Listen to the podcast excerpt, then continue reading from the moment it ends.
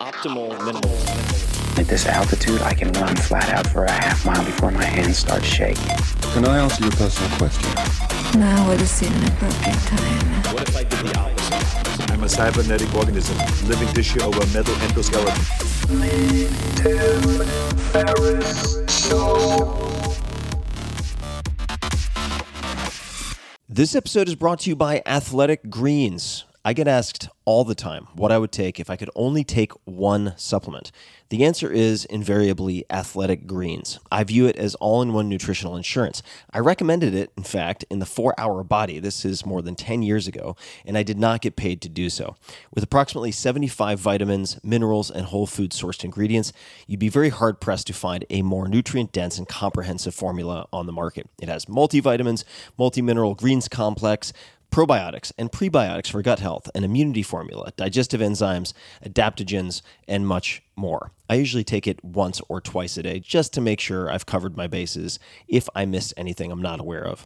Of course, I focus on nutrient-dense meals to begin with. That's the basis. But Athletic Greens makes it easy to get a lot of nutrition when whole foods aren't readily available. From travel packets, I always have them in my bag when I'm zipping around. Right now, Athletic Greens is giving my audience a special offer on top of their all-in-one formula, which is a free vitamin D supplement and five free travel packs with your first subscription purchase. Many of us are deficient in vitamin D. I found that true for myself, which is usually produced in our bodies from sun exposure. So adding a vitamin D supplement to your daily routine is a great option for additional immune support. Support your immunity, gut health, and energy by visiting athletic greens dot com slash T F S. You'll receive up to a year's supply of vitamin D and five free travel packs with your subscription. Again, that's athletic greens dot com slash T F S, as in Tim Ferriss Show. athletic greens dot com slash T F S. The comfort of your favorite seat is now your comfy car selling command center, thanks to Carvana. It doesn't get any better than this. Your favorite seat's the best spot in the house. Make it even better by entering your license plate or V I N and getting a real offer in minutes. There really is no place like home. And speaking of home, Carvana will pick up your car from yours after you finalize your offer. Visit Carvana dot com or download the app and sell your car from your comfy place.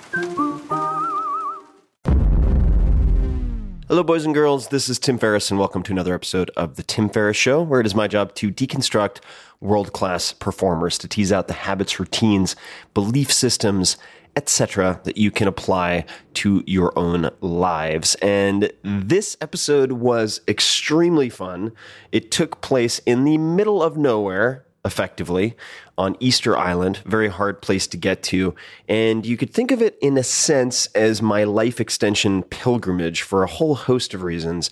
And I was surrounded by three incredibly brilliant people, and I'm going to describe each in turn. The first is Navdeep, goes by Nav, Navdeep Chandel, P H D. And I'm going to butcher some pronunciation here because I don't know how to read some of these words, but he's a David W. Cudgel, I believe, C U G E L L, professor of medicine and cell biology within the Feinberg School of Medicine at Northwestern University. Nav is extremely good at questioning assumptions, testing assumptions, as are the other people I'm going to mention. And I'm just going to give you one example. Many of you listening probably take antioxidants, and here is a description of interests on Nav's faculty profile. And I'm going to blaze through this, but I do think it's really, really fascinating and just kind of opens the door to discussions that many people are not having. Here we go. Historically, reactive oxygen species, R O S, have been thought to be cellular damaging agents lacking a physiological function. This is why many of us, this is Tim's voice now, take antioxidants, right? We want to snuff out these reactive oxygen species. Back to Nav. Accumulation of R O S and oxidative damage have been linked to multiple pathologies, including neurodegenerative diseases, diabetes, cancer, and premature aging. This guilt by association relationship left a picture of R O S as a necessary evil of oxidative metabolism, a product of an imperfect system. Yet, few biological systems possess such flagrant imperfections thanks to the persistent optimization of evolution, and it appears that oxidative metabolism is no different. More and more evidence suggests that low levels of R O S are critical for healthy cellular function.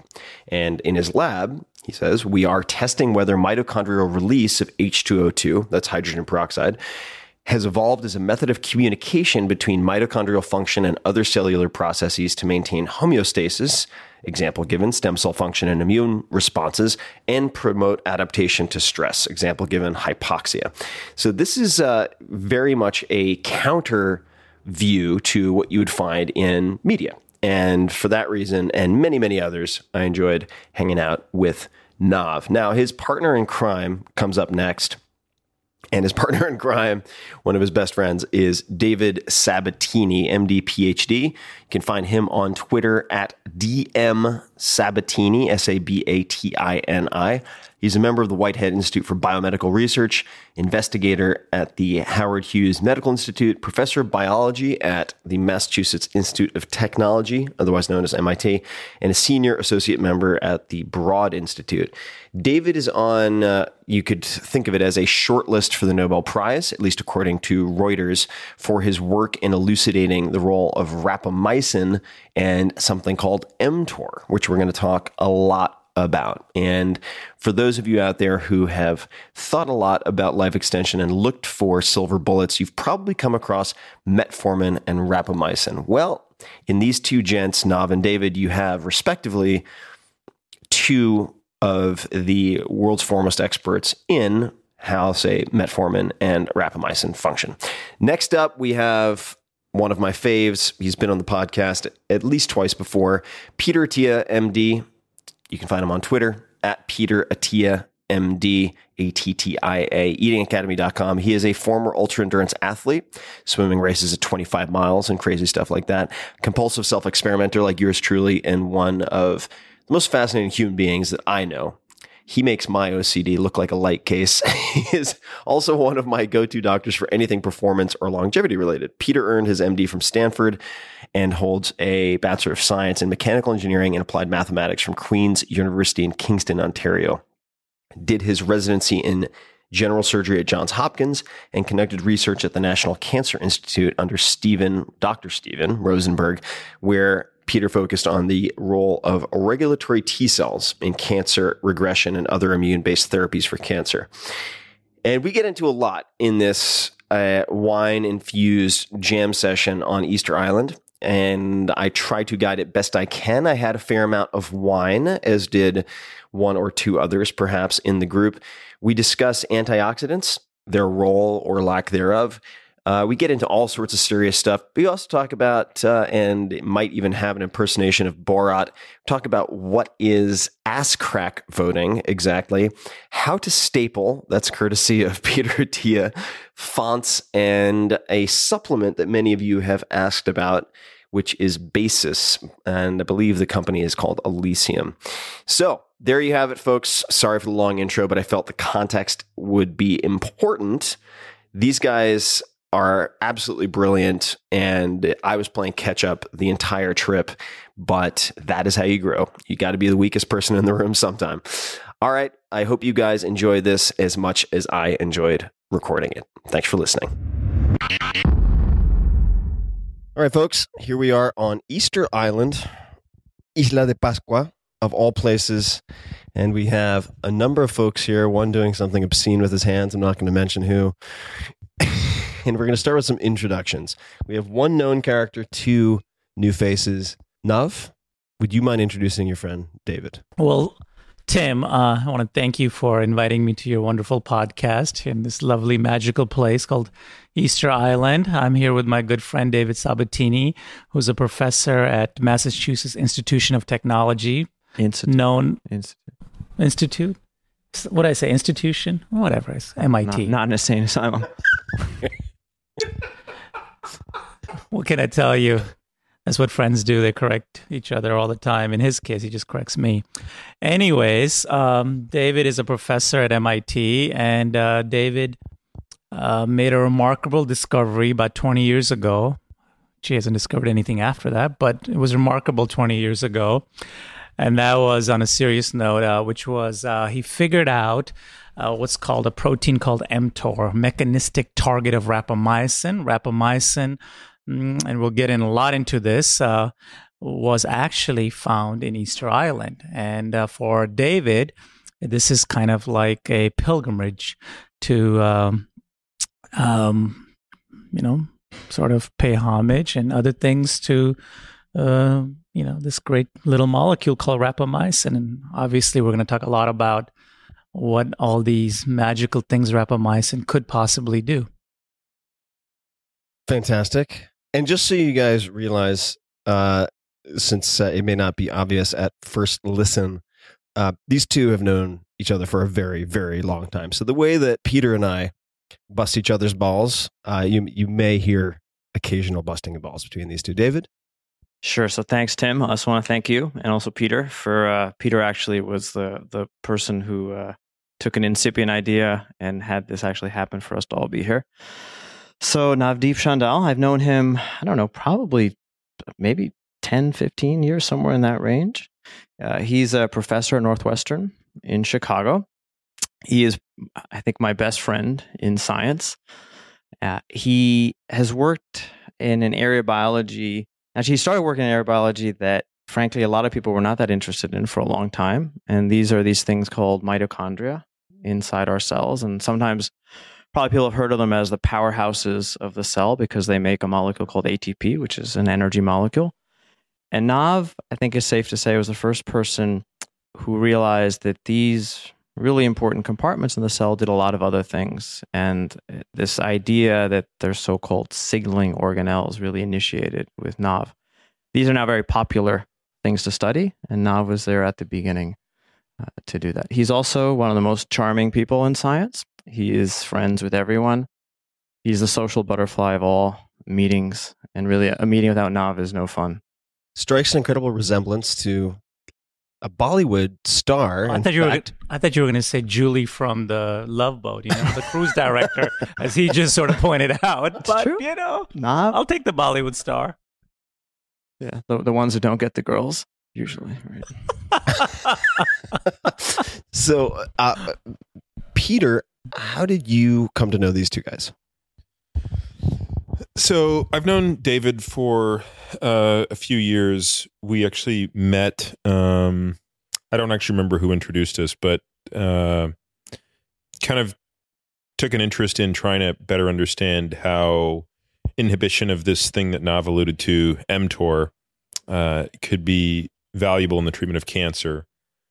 And about a year and a half ago, we were having dinner, and he mentioned that one of the things he always wanted to do was have a meeting on Easter Island um, to commemorate the twentieth anniversary of the uh, elucidation of how rapamycin works. So I guess, as you know, Nav alluded to, we'll talk a little bit about that, or maybe a lot about that. And so this idea kind of seemed amazing to me because I thought the story of rapamycin's discovery, which I'm sure we'll get told at some point this evening, was about one of the most interesting stories in science, not just from the standpoint of the expedition, um, the isolation of the molecule or identification of it, but also how close it came to never happening. Um, and then to the story of how its mechanism of action was identified independently by different groups. And, you know, the story of how David did it Uh, at such a young age is kind of amazing to me. So David and I kind of crafted this idea about a year ago, which was we'd come to Easter Island to scope it out, to basically see first and foremost where Rapa was discovered, but also to figure out if there was a way to have a conference here. That idea quickly took hold, and then I think I just talked you into it, and that took about, I don't know, ten to eleven seconds. And I think David similarly talked Nav into it, and that's that what, took eleven minutes. Eleven minutes, yeah. So that's that's what got us here. You want to share a room with me, and I, I made sure that did not happen. Once I disabused him of that.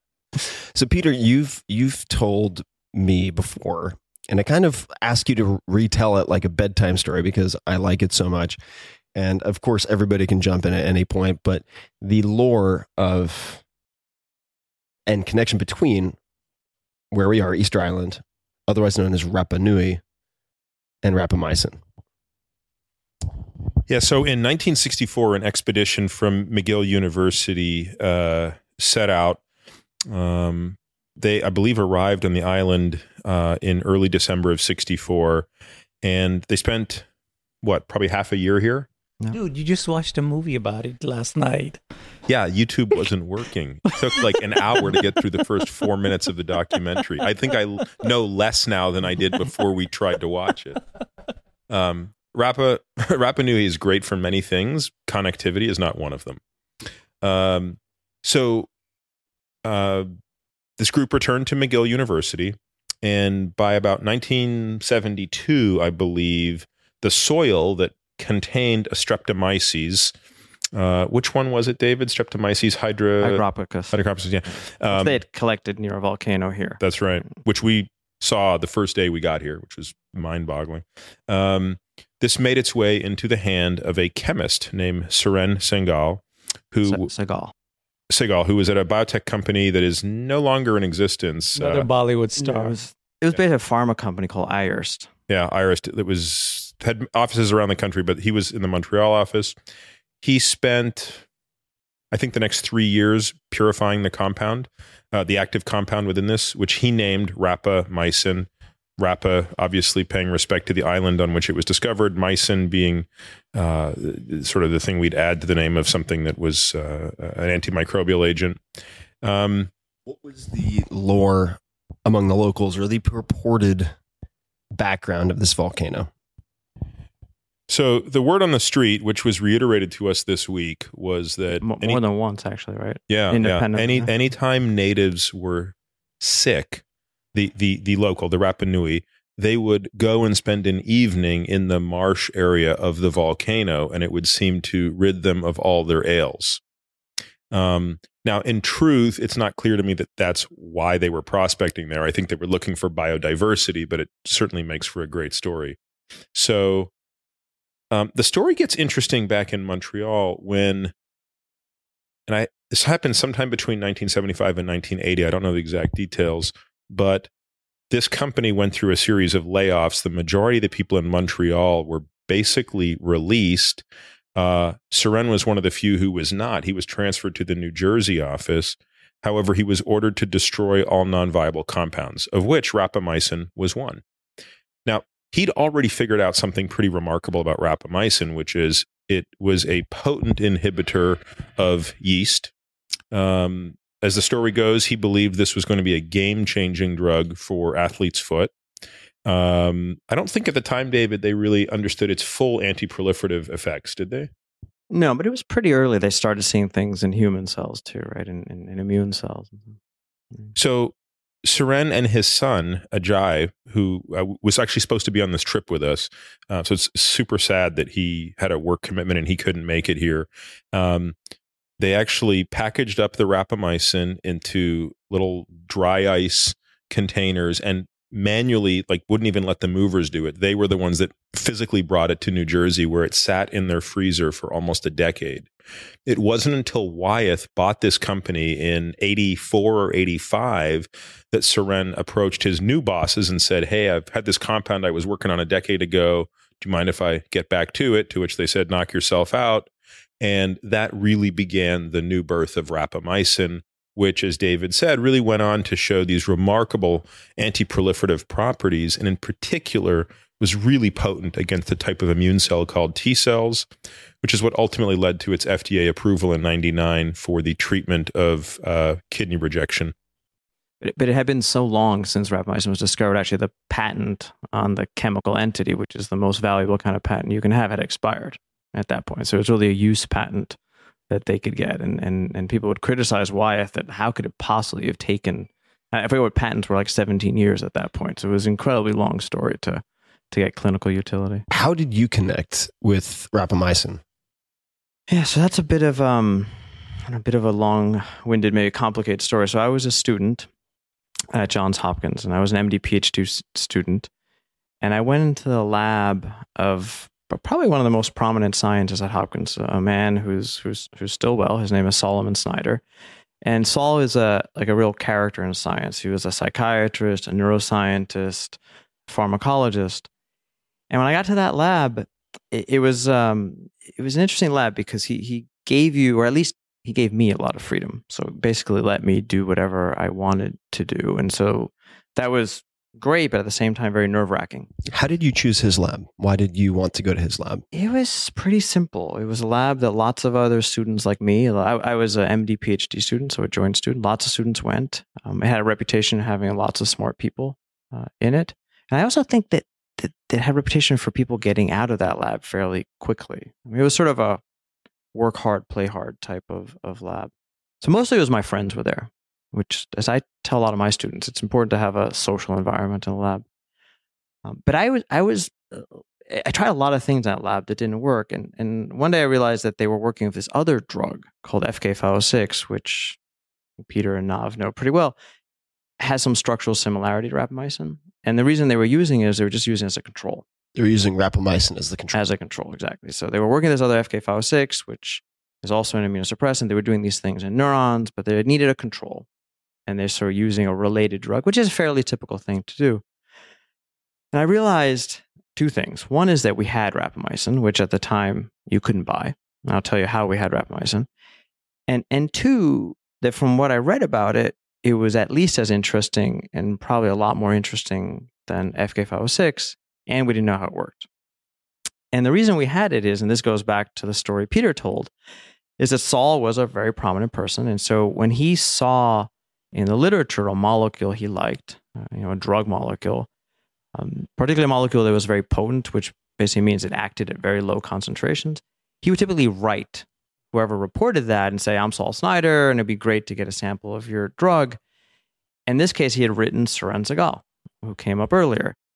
And Suren, who I unfortunately never met, was incredibly nice and sent us a ridiculous amount of rapamycin, which, you know, technically at that point was priceless because it was not purchasable. But when it did become purchasable, I calculated at one point the street price would have been like ten million dollars or something. Wow. The and amount that he sent you. The amount that he sent us, which at some point we actually lost, which was a little bit bad. But But the, the more important thing he sent, which, which again, you have to remember, this was before there was a lot of sort of electronic papers. It wasn't that easy necessarily to search things online. It was that was pretty primitive. He sent us a book with it that said Rapamycin Bibliography, which he had put this little note that just said, perhaps of interest. And, and basically this book had everything ever published on this drug, which again reignited my interest in sort of the molecule because there was a lot of cool things. And most of these were abstracts. These were sort of little... Actually, mostly from meetings where people had reported little things about this drug. So that's how I started working on it. So I decided, well, why not try to figure out how this drug works? And for a, for a lay audience, we can get a little technical, of course, and we probably will, but what are the most interesting apl- potential applications or applications of rapamycin in humans? Well, yeah, so they're the, the established... Wait, can I just interrupt? If, I, I think sure. That's a great question, but... Just to put it in the larger context of biology, so what David did as a graduate student was to discover the target of rapamycin. So in other words, what does rapamycin bind to? What protein? That protein, today we call it mTOR, mechanistic target of rapamycin. Now, you know, I was a graduate student at the same time that David was at the University of Chicago. I mean, I think I had heard of mTOR, and I was working on mitochondria and metabolism, but not really caring about mTOR. But, you know, you look back now over what's happened in the last twenty years, mTOR unequivocally is the most dominant player in regulating metabolism. What does that mean? You think of nucleotide synthesis, lipids, right? D N A, what, you know, how you make D N A, how you make R N A, how you make new lipids, is how do you make amino acids, all of that stuff, mTOR controls. And also mTOR itself is sensitive to changes in amino acids, growth factors, has a lot of different inputs, oxygen, and perhaps even glucose. So this thing is really an integrator of, you can think of like nutritional things, keep it simple, and also how it outputs things like what you make, lipids, D N A, R N A. It is clearly the most dominant player in the world of metabolism. Um, and that's, you know, so that's a big deal, right? That's like saying the equivalent of that, you know, uh, some protein that regulates gene expressions, right? And there's a very famous one like M Y C. It doesn't matter, but so it's at that level. It's one of the big, big proteins um, that's ever been discovered um, in the field of biology. So you can't, you know, underestimate David's contribution in biology, because it's a big, big deal. And now you have a drug called rapamycin that can affect this major player that regulates metabolism. And if you think metabolism is the key to understanding many diseases out there, including diabetes, which is unfortunately rampant in the United States, cancer, lots of things. If you buy into that larger idea that metabolism holds the key to understanding many diseases, the big ones, you know, uh, atherosclerosis, neurodegeneration, autoimmunity, then you have to talk about mTOR and rapamycin. And that's, you know, probably David's legacy. And and be. just to just to revisit a term you mentioned a few times, because I know the word metabolism is perhaps overused in many different contexts. Oh, by there's m- a simple... So, definition of so it. Exactly. No, no, exactly. That's what I'm going to ask you. How, what should people, how should people define metabolism? My simplest definition comes actually from my daughter, Anjali. I always tell this story. When she was little, she's going to be fifteen next week. She, I asked her, what do you think of metabolism? She said, isn't that when you grow things or you break down food? And so what does that mean? The act of growth we call anabolism. So that's half of the equation in the metabolism field. And the other one is breaking down food, which is catabolism. So metabolism is a sum of either anabolism and catabolism, either m- taking food and making stuff, muscles, for example, or breaking food so you have enough energy to use those muscles and go on, you know, Ironman triathlons like our friend Peter Attia does all the time. Just for fun, including this week.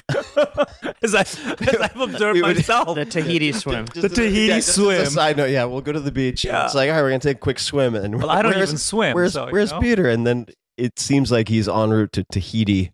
And we see him about an hour later. Well, actually, here there's a Birdman com- there's a Birdman competition historically, uh, and Peter can describe exactly what that competition had to do with. But so I've nicknamed him the Birdman now. That's his official new nickname, and the Birdman. We called Tim G I. Joe, though, right? Okay. Well, yeah. Well, that's more obvious. You guys know. By the way, David, what uh, when you and Tim were on the same flight down here, what was your first observation of Tim on the plane? Oh, that was hilarious. So I had no. I mean, I I think I'd briefly seen who you were, so I had some hint of what I was looking for. But but I I was changed from a flight from uh, from Houston into one from Miami, and so there's this guy in front of me, obviously quite buff. He keeps getting out of his seat. He opens the big luggage, always in the middle. And we were lucky to be in business class, but people couldn't cross, like on the aisle. He opens it and he's taking a lot of pills. And he seems like a very high maintenance man, I have to say. Like things are coming out, taking out. And the poor flight attendant trying to cross, and he doesn't really care. He's still just didn't have anywhere looking for bottles and bottles. I'm like, oh my God, this guy's a little bit of nutty. I was like, I wonder if that's Tim Ferriss. I think the official term I, is freak show. Freak show. And I and I thought in my head, I hope it's not actually. But then when I landed, And I and uh, then I found from Peter that, because I assumed since you were coming from California on the same flight as Peter, but he's like, no, he's on the Miami flight. So I was like, oh my God, that that guy. That's the guy. That's him. But so can I say my definition of what mTOR does? Yes, since I give talks on this all the time. I the way, and I think Nav put it in a very good way. It's a very simple thing. It senses whether there's nutrients in the environment, and it decides whether our body is catabolic or anabolic. It makes that decision. And the reason it does so many things is that we don't think about this in our lives because if anything, we're overfed, or at least most people are overfed.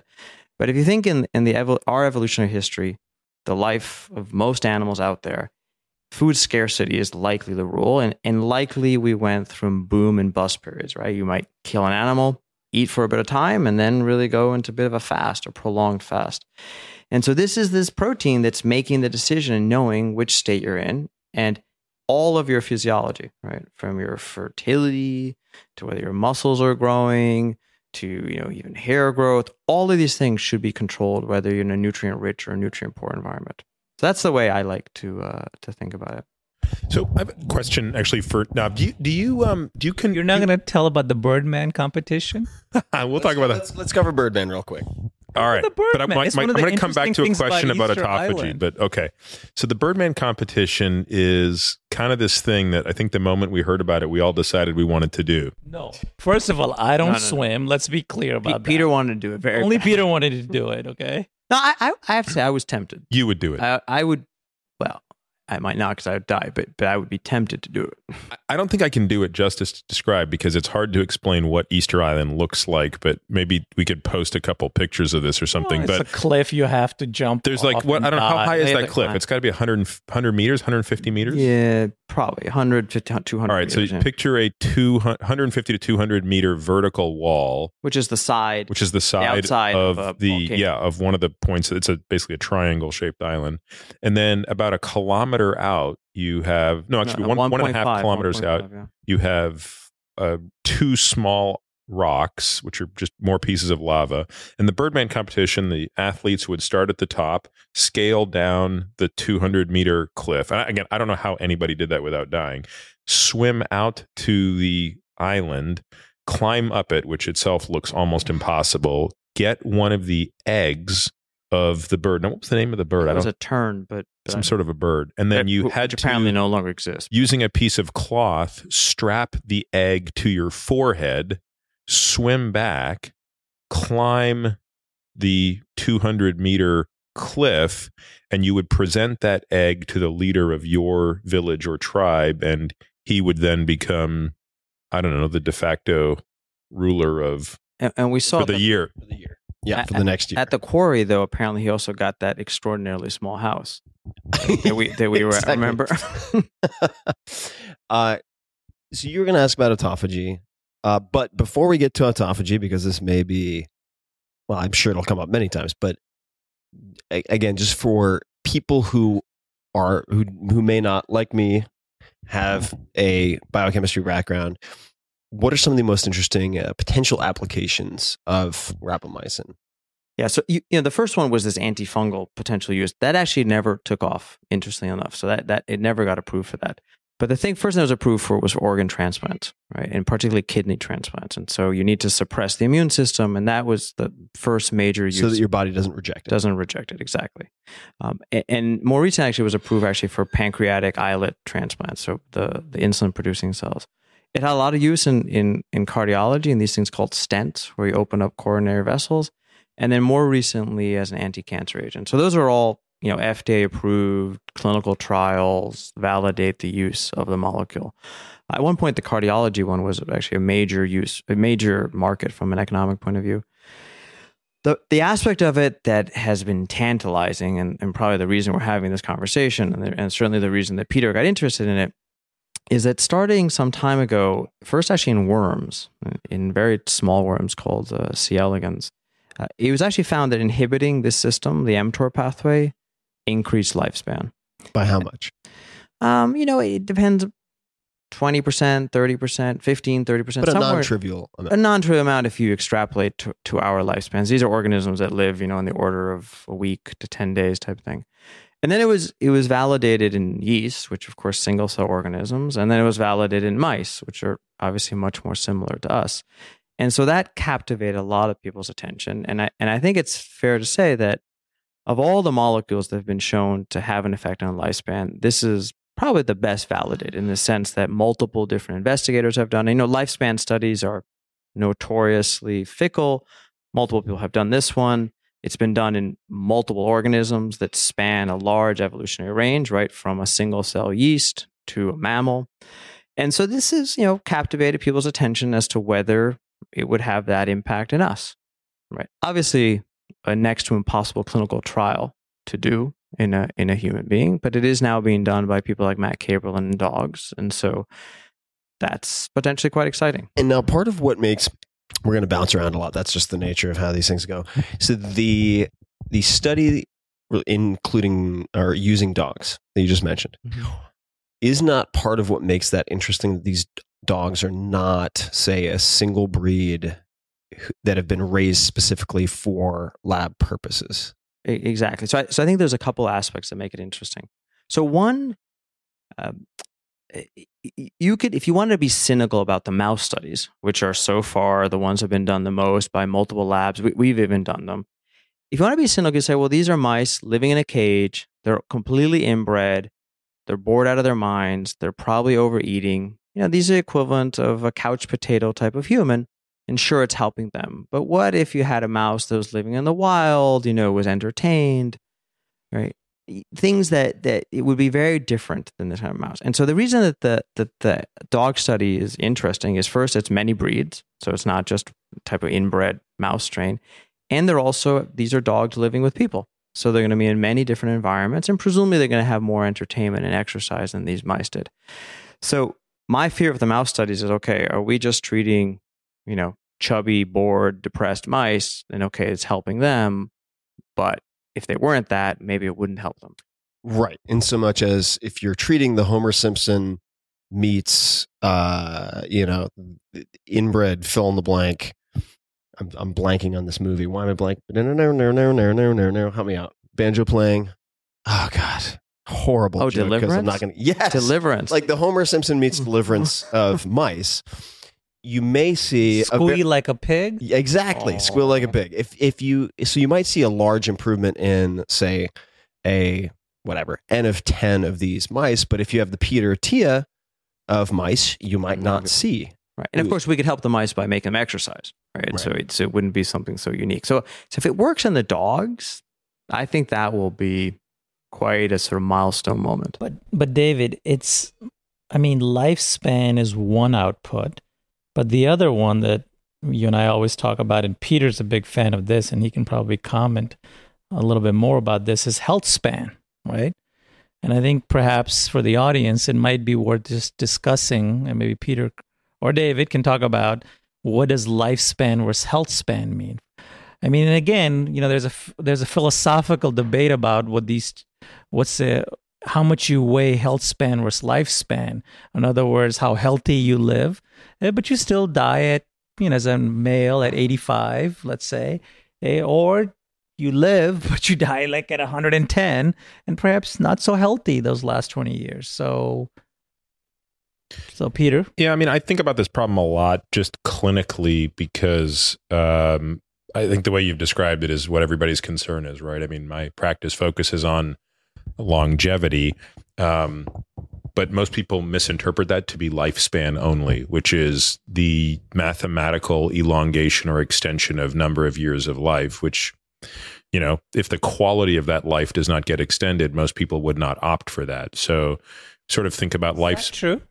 No, no, I'm saying most people are afraid of that, right? Most people say there's no value to me. If, if I'm, if my expected lifespan is seventy-nine years and you're going to make it, you know, if we, you could make it eighty-five, but I'm continuing to deteriorate in my quality. That's not what I want. I mean, uh, most people feel that way. Right. And so it, it has been shown that if you do look at metrics of health in mice, many, but certainly not all, are affected by rapamycin. And there are even now some... In a positive way. In a positive way. And, and you know, the study that got the most interest, which is in people and elderly people looking at immune se- se- function, using a derivative of rapamycin that works the same way, but is slightly chemically different from, from a company called Novartis, also caused... That was the turning point for... That's the moment which I... I mean, we all have these moments when we kind of like the light bulb goes off, but that was December twenty-fourth, two thousand fourteen. I still have my copy of the paper, which still has embargo stamped on it, because I got it on the twenty-third. So it said, you know, basically for twenty-four hours, you can't do anything with this paper. But, but just, just for the audience, again, one of the major issues as we age is our ability to fight fight infections decreases, right? So the, in other words, the immune system is not as robust as we age. And what this study suggested is that perhaps by taking rapamycin, not early in life, actually quite late, uh, given to these elderly people, it allowed you to boost your immune system, and that would could potentially translate into fighting infections like the common flu, which uh, many elderly get, right? Yeah, I mean, this, this study was remarkable, right? Because people, uh, I think at this point, David, it's safe to say people realize, because it was really two thousand nine when the sort of landmark mice studies were coming online, mm-hmm. but you still had this five-year gap where people said, yes, yeah, so what? It it extends life, but at what cost? These are laboratory animals. They don't have the same infectious risks. This is, you know, you're going to trade one problem for the other. What this study did was it took, and it's a relatively small study, fifty to sixty people per arm. It was a four-arm study. They were sixty-five years. By arm. Uh, so, so there were four groups of people, people randomized into four groups. Each group is called an arm. There were, like I said, somewhere between fifty and sixty people in each group or arm. And there was a placebo group, so they were giving nothing. The next group was given zero point five milligrams of this rapalog or rapamycin analog every day. The next group was given five milligrams once a week. And the final group was given twenty milligrams once a week. The primary outcome, and by the way, they were only treated for six weeks.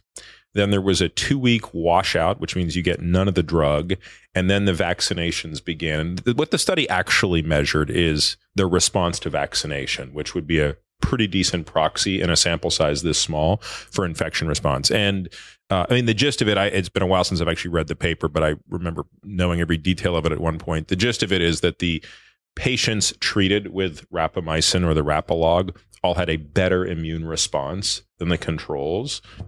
What was the the difference or the differences between the dosage range and the uh, uh, the dosing schedule? Yeah, I, I was worried you were going to ask that. I re- I don't remember it for the immune response. I do remember it for the side effects. Do you remember if the what the immune response looked like? I think all of them. They had, all had a benefit. They all had a placebo, but I don't remember yeah. which one. I don't know that. Where it plateaued. I don't remember either. Yeah, the the uh, most common side effect, to my recollection, was the mouth sores, which we certainly saw a lot of in transplant patients. So transplant patients, a kidney transplant patient, which is, you know, when I was in residency, we used to give rapamycin out like it was water. I think we were giving patients somewhere between one and two milligrams a day. It was about the right dose. And certainly one of the more common side effects were these aphthous ulcers. Uh, I'm assuming, although I, I mean, I assume it's just because mucosal cells are so proliferative that when you're giving a drug that inhibits proliferation, you know, we're going to see uh, deterioration of those cells. And so certainly the ulcers were probably the most common side effect. And they seem... And certainly what people would complain the most about. Yeah, right? yeah, definitely. Um, at some point, we should remember to come back to finish the story of Suren, because there's actually kind of an interesting story there, which we should come back to at some point. But um, just what you said made me think of that. But there was definitely a dose response to side effects, right? So... Sorry to yank. I've had a an audio complication, so Pete and I are sharing a mic. Uh, what is the logic or rationale behind intermittent dosing of rapamycin? I'm going to give you the short answer. David will give you the long answer. Um, the other thing David did was he figured out that there were basically two complexes for mTOR. So mTOR, if it organized around a protein called raptor, was known as mTOR complex one or mTORC one. If mTOR organized around a protein called Richter, it was mTORC two or mTOR complex two. The thinking behind intermittent dosing versus constitutive dosing, where you just give it constantly, is intermittently you can target mTORC one and not cross over to mTORC two. And I'll let David say more on that, but that's the gist of it. Yeah. So I think that's certainly true, because it's clear but from genetic studies largely inhibiting mTORC two is, is not a good thing. But I would add the other thing that intermittent dosing m- might allow you to do, and I, and I think this is going to be increasing. And sorry to interrupt. Intermittent dosing, does that mean once per week? Does that mean once every other day? What would that hypothetically look like? It could mean anything. It basically means that at some point you the drug in your blood goes to a very, let's say, ineffectual dose, right? So that you basically are relieving the inhibition of mTOR caused by rapamycin, as opposed to a continuous dosing where you basically want to can always have it inhibited, which in, in many cases is what, you know, pharmacologists might try to actually optimize around, is to keep that inhibition. Although there's been a quite a bit of a, I would say, ground change in how people are thinking about this in, in many fields. In this case, if you if you look at the function of mTOR in many different tissues, it's quite clear that it's an essential protein. And what I mean by that is if you knock it out in a particular tissue, that tissue dies. How about the muscle? It's very clear. And, and really almost every tissue. In contrast, if you hyperactivate it, that is, turn it on to a very high level, the tissue also suffers. And so this is an example where too little is bad, too much is bad. It's really in between. And so you need to basically figure out a way where you're going to let, at some point, let's say the muscle actually have its mTOR and do the things, which as Nav said is going to be anabolic, you know, make muscle. But at other points, you want to be able to inhibit the system, and that's actually going to drive this catabolism. And, and many people think that it's this catabolic process that's why it has these anti-aging processes. And very simplistically, and I would say that this is, this is conceptually interesting, but probably not well proven, the idea that is if you make a cell, like a muscle cell, degrade lots of its components and force it to remake them, if there was things that were messed up, that had aged, that were defective, you might clean them up and, and replace them with good things, right? So a bit like cleaning house. And so this cycle of anabolism and catabolism, which we think is what the pathway normally does in response to food, right, or absence of food, you might actually want to mimic that with rapamycin as well. So inhibit, cause the cells to clean house by degrading lots of stuff.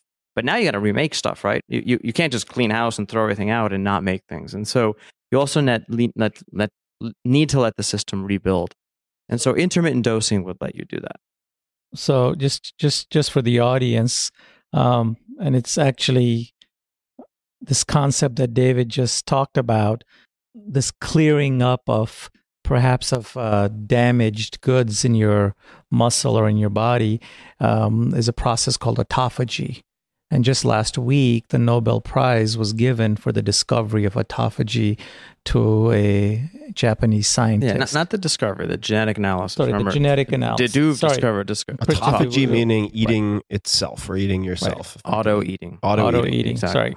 The, the the molecular basis of and the genetics really of autophagy, but the actual observation was done almost in the seventies or sixties, probably yes, yeah, by Christian Devo, who also won a Nobel Prize for a different thing. So, in other words, an mTOR is controlling this process when you inhibit it. That's a fair statement, right, David? Yeah, it normally suppresses autophagy, so it prevents catabolism because it's in a high nutrient state. So, when you inhibit mTOR, you eat yourself. Do you think, David, that many of the beneficial effects of rapamycin are is because rapamycin inhibits mTOR and that then activates autophagy? There are certainly studies in worm that suggest that. What about in higher organisms? I don't think there's any that have done that yet. Do you have a good um, explanation as to why rapamycin might have a positive effect on health span and lifespan then? I, I personally like You like the topic. I, I like the idea. Oh, you do like it. It's never okay. been tested. So, so, so I have a question, one for each of you guys. Um, David, does intermittent dosing, of, is it plausible that, using big words because I feel intellectually insecure, let me try something easier. So does intermittent dosing of rapamycin in any way mimic fasting, going through sort of feast and famine phases? I, I think it, it very well could. And, and I think the issue is that none of us really fast. If you really think about it, right? If you have dinner at six, you get up at six, a twelve hour fast is probably not that big a deal for any of us, particularly if you've got a little bit of extra, you know, heft on you. And so I don't think as sort of modern humans, we probably ever fast, mm-hmm. right?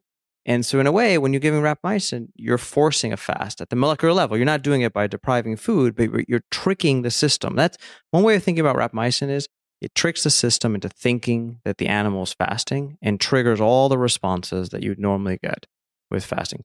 So I definitely think what you're saying is true. But I think what we realize now is that you can't put the animal into a constant fasted phase. Mm-hmm. You need to have this kind of recovery. To make stuff, right? You break down, you have to make back. And so that's why I think the intermittent dosing is very appealing. And at the same time, it has this enormous benefit that probably, and this is almost certainly true, you're going to reduce potential side effects, mm-hmm. right? Because other cells that are the ones that are getting hurt that cause the side effects, for example, the mucosa of your mouth, can also recover to some extent. So it's really a win-win. But, but, but David, to go from a fasted state sorry, a fed state to a fasted state, you can imagine maybe has benefits. But when you go from a, f- a fasted state back to a fed state, are there any downsides? Right? Because, because the regimen is you go from fed to fasted back to fed. So there's two, you know, there's two curves there, fed to fasted, fasted back to fed. The refeeding, are there any potential, I mean, have we thought about the um, the potential hazards of of the refed state? I can think of a few. Sure, but, but on the other hand, that's always going to happen, right? Either you're, if you're, or you think in evolution it happened sure. all the time, so we've adapted to that. Well, I, it has to, right? It, well, it, yeah, I would argue, but so David, I have a question for you, if I, if I may interrupt just for a moment. Or for many moments, I'll probably do that more than once. Uh, many of the people listening, certainly a decent percentage in Silicon Valley, will be asking themselves, what is the difference between rapamycin and something perhaps they've heard more of, which is metformin? How would you answer that? Well, metformin is a is a, a drug. It's certainly it's one of the most commonly prescribed drugs. I don't know if it still is the most common, but as you know, it's prescribed for, as an anti-diabetic drug. And I'm certainly not an expert in it. Nav knows a lot more about it. And the reason is that it's quite clear that metformin is an inhibitor of respiration. And the way it works is by inhibiting the mitochondria. Now, in this case, what do you mean by respiration? They say most oxygen people think consumption. Breathing. Yeah. So yep. Oxygen consumption at the cellular level. So, you know, the cells use oxygen to generate energy. And the way they do that is using the mitochondria. And they use something called the electron transport chain. And metformin is quite clearly an inhibitor of the electron transport chain. And so, and I'll let Nav speak in a second. You know, the, the mTOR pathway, we, we kept saying it's sort of is turned on by food. But you know, food is is obviously a complex mixture of many things, and it's composed of many different nutrients in it. And some of those nutrients, they contribute to energy, right, inside cells. And so the mTOR pathway, what, what's to me actually from a scientific point of view has been always the most fascinating aspect of it is it basically detects everything. Amino acids, glucose, and it turns out energy. And so by inhibiting the mitochondria, which is generating energy, you're also inhibiting the mTOR pathway. And so you, you, you certainly might expect that there's a lot of overlap between metformin and rapamycin. And indeed, in cells and culture, if you treat them with metformin, you will also inhibit the mTOR pathway. Rapamycin does it directly by attacking mTOR itself, while metformin does it, as we say scientifically, much more upstream, much more in an indirect fashion. What are the... The the benefits or disadvantages of using one over the other? For, I should say, of course, when when I when I mention people in Silicon Valley, they are using metformin for what they believe to be life extension properties. Well, you know, metformin is is obviously been prescribed to probably hundreds of millions of, of people with diabetes, and and is is generally considered to be a very very safe drug. Um, rapamycin, as we were talked about, has been used more limited in a more limited fashion, and also has more potentially, you know, side effects such as such as these mouth ulcers, but as well as others. So I, I think the perception is that metformin is a much more tolerated compound. What I would say is is perhaps if we think if we think mTOR inhibition is a good thing, right, for prolonging lifespan, and I think substantial evidence suggests it is, metformin turns out to act mostly in one tissue, which is the liver. And then the effects in the liver have then secondary effects in other tissues. But rapamycin is going to act basically in all tissues in your body. It's going to get everywhere, inhibited mTOR everywhere. So, so the degree of inhibition of mTOR that you're going to get with those molecules is likely to be very different, um, just, just on the face of how we know how, how they work. But one, um, so that's that's one difference between the two, obviously, as David stated. But the other one is, is because rapamycin directly inhibits mTOR, while metformin indirectly inhibits metformin and mTOR. mTOR. So one um, key aspect of potentially inhibiting the respiratory chain, metformin would be there's you know the respiratory chain does a lot of other things, things, and so you can imagine there that there are multiple outputs that are linked to the respiratory chain, and by inhibiting, including possibly mTOR, so by inhibiting the respiratory chain by metformin, you could be affecting three, four, or five other parameters, which might be quite beneficial. But the downside is it's restricted to its effects on a few tissues. Yeah, and I, and I don't think the studies, and Peter will know this much better than I will, I'm not sure there's lots of studies that really show metformin itself as a pro-lifespan agent. I think there are some. What, what captivated people's excitement about metformin is is large epidemiological studies of diabetics using metformin or not using metformin and showing a pretty profound difference in cancer rates. That That's what grabbed people's attentions with metformin. I think there's a lot of assumptions that would have lifespan effects. Certainly it would, perhaps from, from reducing cancer, that would be one. But I'm not sure that that animal studies have, have validated, like, like rapamycin clearly prolongs lifespan. In you know in mice that I described maybe are, are a little bit artificial compared to free-living mice. But Peter, I don't know, if, has that been shown for, for no, metformin? I mean, well? you're, you're exactly right. I mean, there are half a dozen really good cohort studies um, looking at not just diabetic patients, but uh, obese and insulin-resistant non-diabetic patients taking metformin and not taking metformin. So again, always important to point out the disclaimer. These are not a randomized controlled trial, so you can always be fooled by confounders. But the relative impacts are strong enough. So the, you know, I think the aggregate effect is something to the tune of about a twenty, fifteen to twenty percent reduction in the incidence of cancer and about a twenty-five to thirty percent uh, reduction in mortality or extension of survival in the presence of cancer. Now, the majority of the evidence for this is in breast cancer, only because that's where we have uh, the most studies that have looked. But, um, you know, it certainly appears that two thirds of cancer cancers may be impacted by this. Now, Nav, something we talked about earlier in the week. So, so it, it, you could argue, perhaps positively affects health span rather than maybe lifespan. But has the mouse study been done, for example? Does metformin prolong lifespan in a mouse? Yeah, it was a Nature Communications paper from the N I H group, Rafael de Cabo, and it was interesting. I think they tried two different doses. There's one was more beneficial than the other. I think one of them was not as beneficial. So, so the question that we, I know we talked about this week, but it's uh, I, th- I think remains still but unresolved. Just, just to clarify, I think David is absolutely right. Rapamycin clearly, I think the consensus is clear that it does of increase lifespan, and as robustly as any compound that you know that's out there. Um, but metformin, it's not so clear. I mean, I always tend to think of metformin for more of a health span, right? It's reasonable anti-diabetic drug, uh, perhaps has some anti-cancer effects, at least the epidemiology supports that. And then there's some other effects that people have noted with metformin in just terms of health span. And, and I think, I think that's what has captivated people uh, rather than just pure, you know, increase in number of years, right? Isn't I mean, you and I have talked about this. So I'm I'm going to quickly ask a question of Peter, and then we can continue on this thread, which is uh, definitions, epidemiology. It's come up a couple of times already, but I'm sure there are people in the audience who are not familiar with that term. Could you describe what that means?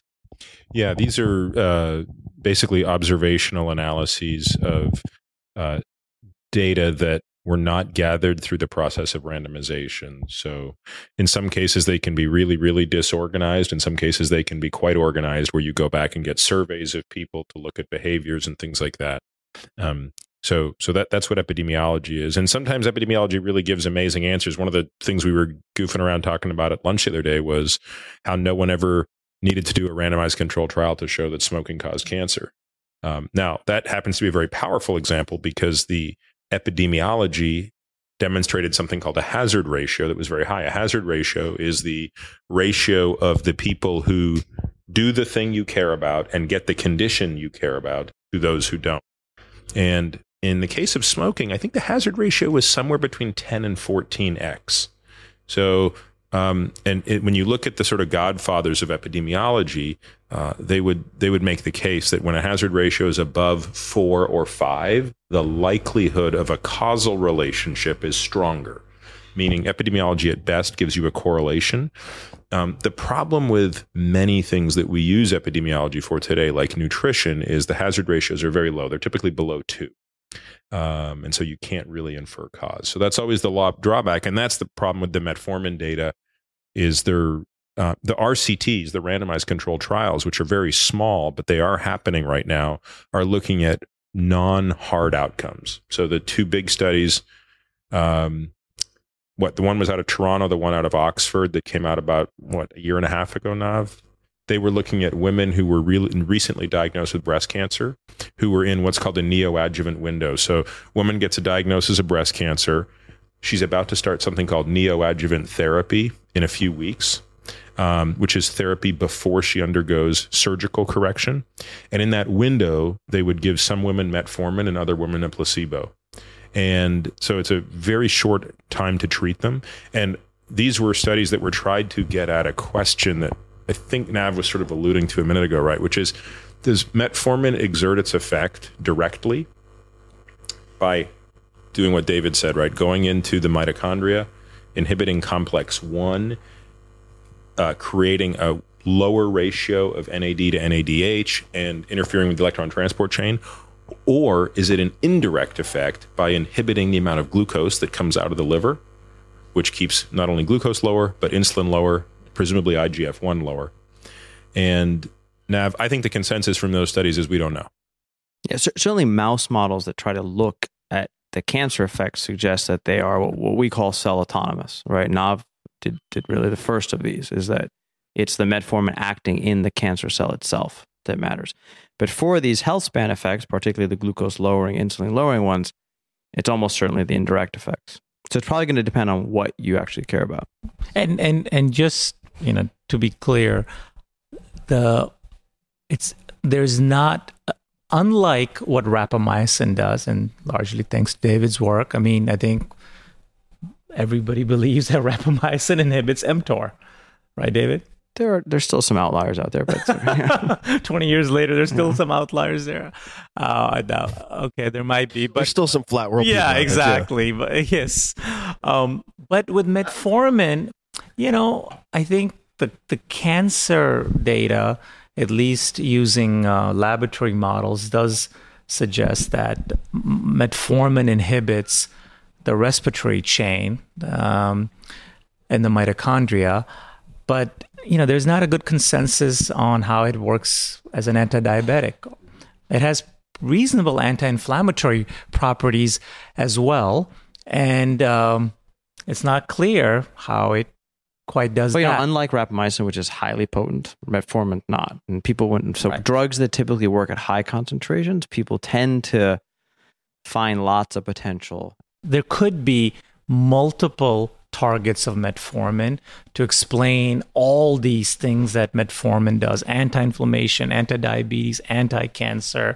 Uh, but, you know, I think David and I have talked about this before. I always say that the reason rapamycin works so well and because it can do so much is because it hits a a protein like mTOR, which really sits at the heart of metabolism. Well, I would argue mitochondria, uh, if you open up your textbooks, also sits at the heart of metabolism. And so one way to simply explain all the multiple effects of metformin is, what if it hit the same target all the time? Just like rapamycin hits the same target all the time. In this case, rapamycin hits mTOR, metformin hits mitochondrial complex one, um, and that could explain all these multiple different effects. I mean, that's how the rapamycin, just to be clear, is hitting mTOR, whether metformin works exclusively by inhibiting in, uh, mitochondria is still an ongoing work in progress. So, so let me ask a, cu- a couple of questions of both of you. The first is, I'll start with just an observation. The, the friends I have who take metformin are very rarely those who, some finger pointing going on, uh, very rarely, not always, those who can read the literature and understand the studies.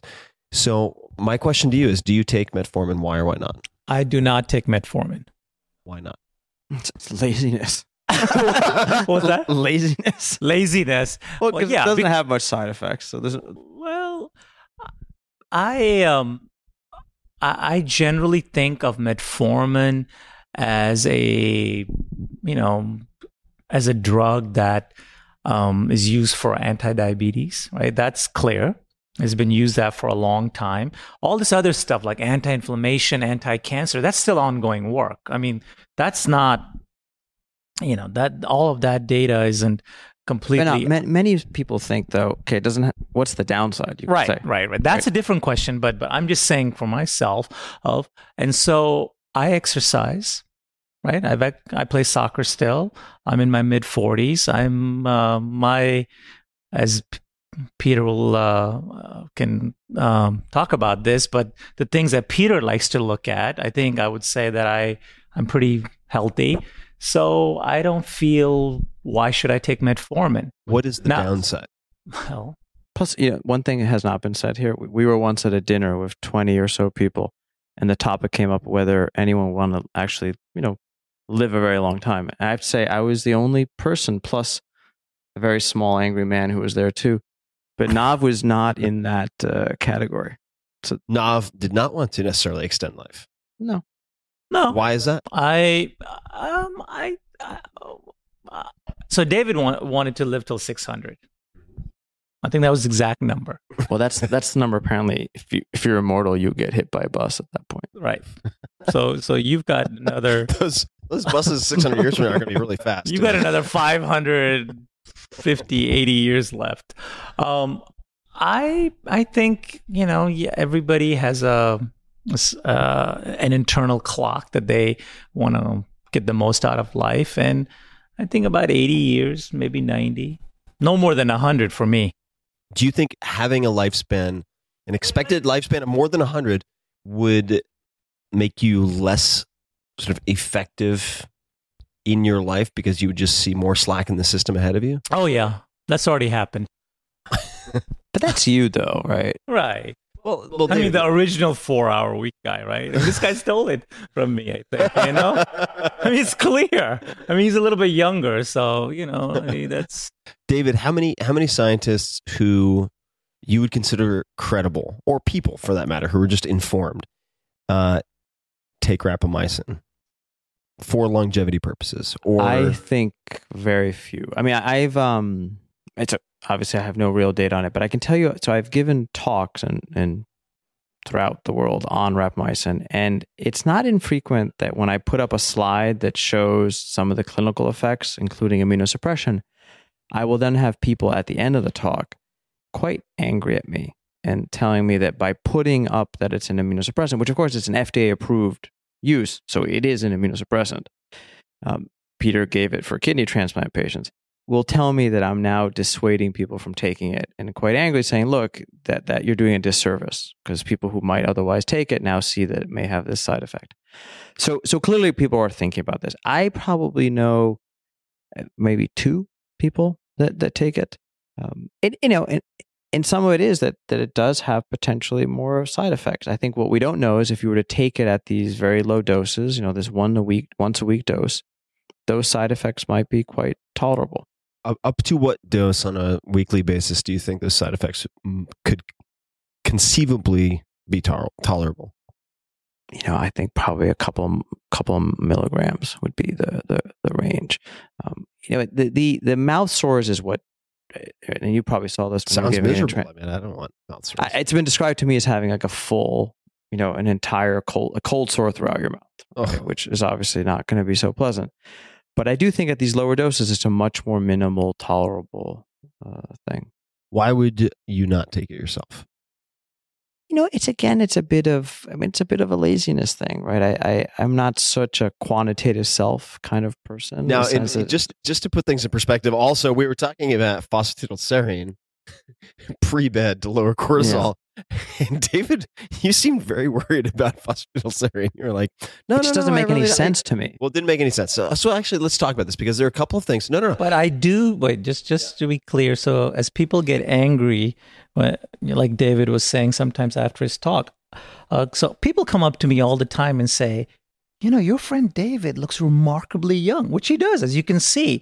I just tell him, oh, he uses rapamycin. Well, a, when I was as a joke, I, but I ingested a lot. Right? But the reality is, you might have been exposed to it as a young right, but man. That would be an incredibly intermittent dose, right? right. It would have been a, a dose over about a year and a half period, probably quite high, but uh, never again. You do look young. He does look young, doesn't he? He's like one of like the an young. Argentine cherub. Wow. That is not a good statement. Argentine cherub. But my parents actually look quite young too. But no, may- maybe look, maybe all you need is one big bolus when you're young. When you're young, early in life. I mean, that's it. I think that's the reason. What would be the downside? Because I don't buy laziness. You, you're the guy who runs through the airport like five hundred yeah. meters ahead of N U F to maximize those fifteen minutes in between flights. So I, I'm not sure I buy the laziness argument. Why not do intermittent low dosing of rapamycin? I mean, some of it, you know, the, the will is not there to figure. So if someone came and actually did some trial, if a Peter-like person did that and figured out some intermittent dose, which clearly didn't have a lot of side effects, yeah, sure, I would do it. But someone's going to have to do that, right? I'm not sure that I'm the person to experiment on myself. I So I want to come back to you right now, which is you mentioned, I, I just, the, the phosphatidylserine argument didn't make sense to me for a bunch of reasons, and we're not going to dwell on that. But uh, there's a lot of bad science out there, and there's a lot of bad reporting on science. Uh, so, Nav, I wanted to ask you about antioxidants. Oh, wait, wait. We'll get to that in one second. Okay. I just want to just finish this idea as to why I don't take metformin or why David doesn't take rapamycin. And and I think ultimately for us as scientists, would, and, and maybe um, this isn't for everybody, but for us, we'd like to see large-scale clinical trials done on these molecules, right? Right? And what's metformin's been done over and over in large scale is in patients that are diabetic or pre-diabetics, perhaps. So, as I said, I don't, based on my diet, which is reasonable, based on my genetics, which diabetes doesn't run in my family, based on the fact I still play hardcore soccer, or, I don't see for I don't see myself as a risk for diabetes. Is and that's the clear indication where metformin does have some potential efficacy. So why should I take metformin, right? Now, there is accumulating evidence that metformin might be a preventative for cancer. There, again, as Peter mentioned, some epidemiological data. There's some new data on anti-inflammation, but it's not like we've, you know, taken thousands of people, and there are trials people are doing this where we say one group gets metformin plus chemotherapy and the other group only gets chemotherapy, the standard care uh, for some particular cancer. And those studies will come out and people will do it in, I know someone's trying to do this in lupus, someone's trying to do this with T B with metformin. And as these trials come out, maybe we'll get to the point where it will look like metformin is a reasonable, safe drug which has clear anti-cancer, anti-inflammatory properties, and maybe then I'll consider taking it. But until then, I just don't see. I mean, it all boils down to what we said before, right? Are these things helping either, you know, chubby animals in a cage or diabetics that have a whole bunch of things going on? Are they going to help, you know, the Peter Attias of the world? Who knows, right? That that's that's what we don't we can't tell so yet. Do you take antioxidants? A lot of people I do. do. Not. I do not. Why not? Um, I thought there was no. Are there really good studies showing antioxidants? no, I this. thought there wasn't, right? um, so the dietary antioxidants have uh, consistently failed on these large-scale clinical trials that I just talked about that we all like to look at. Um, so they failed in. in infectious settings, like in the intensive care unit where people are septic. Um, they failed in cancer. If anything, in cancer, uh, people who've taken antioxidants, it seems like it increases uh, the cancer burden. So I don't think dietary antioxidants are, a, I mean, they just haven't shown over and over to have any potential uh, beneficial effects. So why would you take something that, you know, we've ran over and over and over? And so then the question becomes, well, uh, uh, why didn't they work? So logically, there are two reasons why they might not have worked.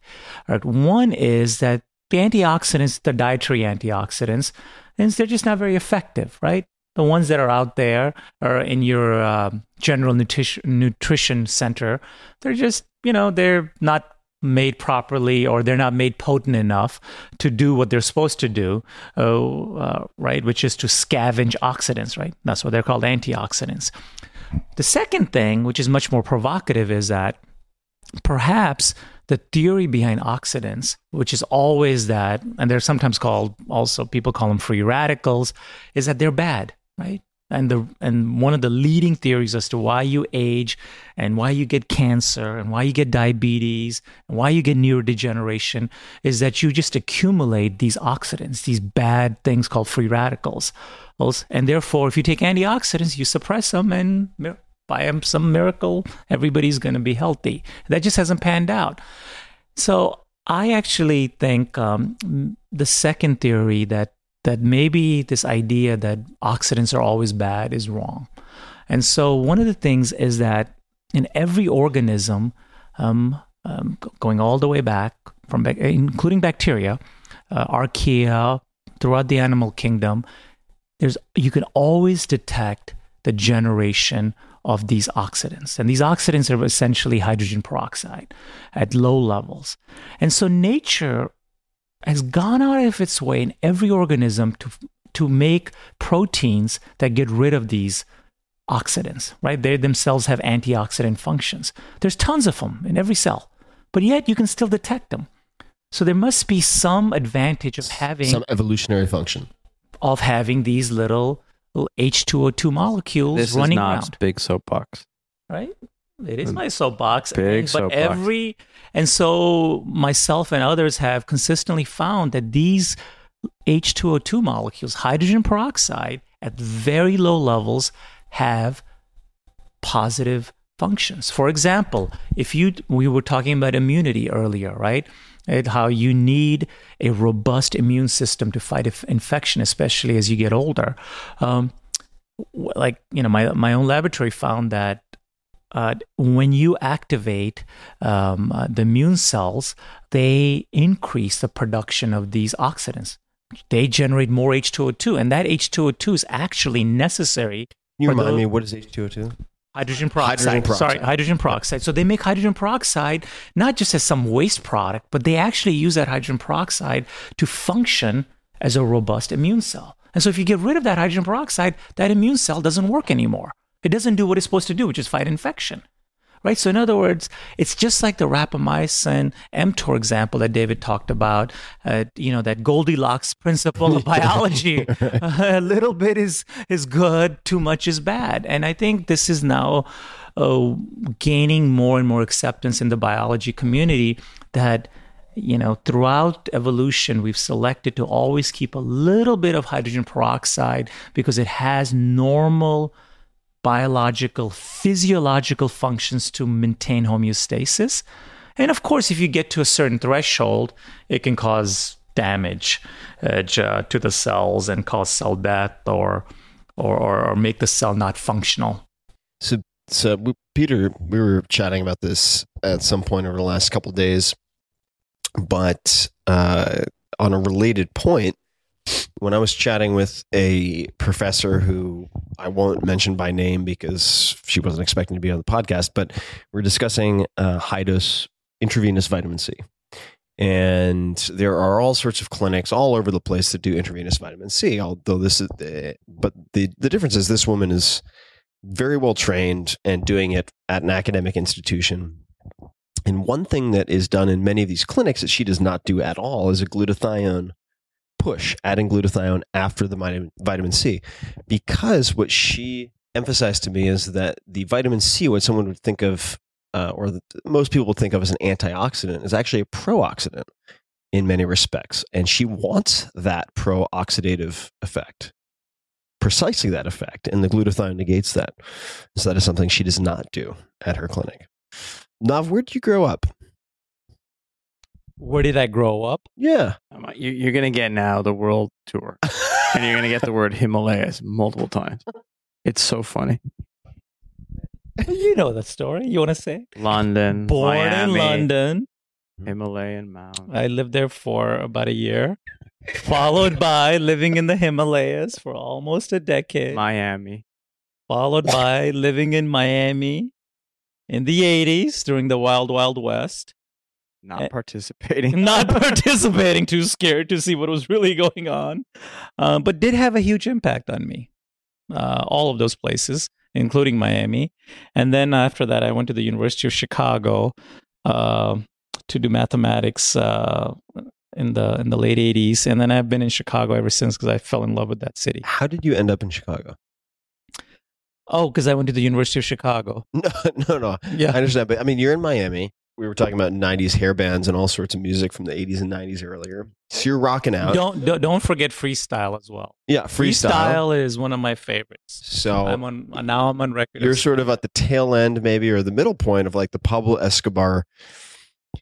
Uh, You've been watching Narcos. I have been watching Narcos, yeah, but the, the sort of the Pablo Escobar reign and mass exportation of cocaine into Miami. Uh, How did you end up doing mathematics at U Chicago?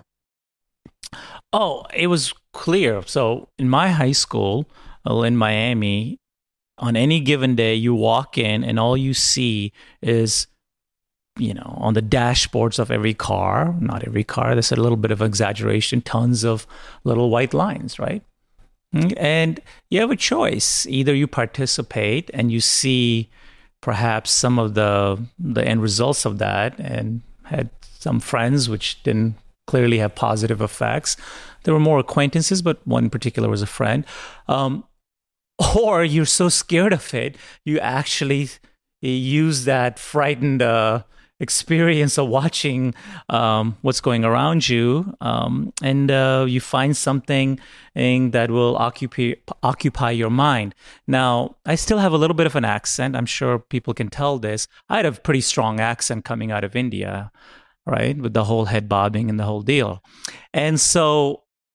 Which he, he can he can mimic. You should do the accent for people. Yeah, but you know, not everybody appreciates that. Um, I, definitely, I have a lot, I have a lot of Indian listeners. They'd be, well, it's not an. You know what I don't like. What I love about the Indian accent is I find it quite um, a natural. Love. You know who can probably do the accent is Peter.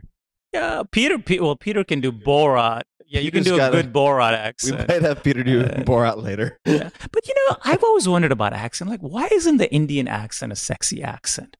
Right? Why don't people think of that as a sexy accent? Why isn't that as good as Antonio Banderas? Yeah. Like, why is like some dude who's got long hair? I mean, I've got long hair, you know.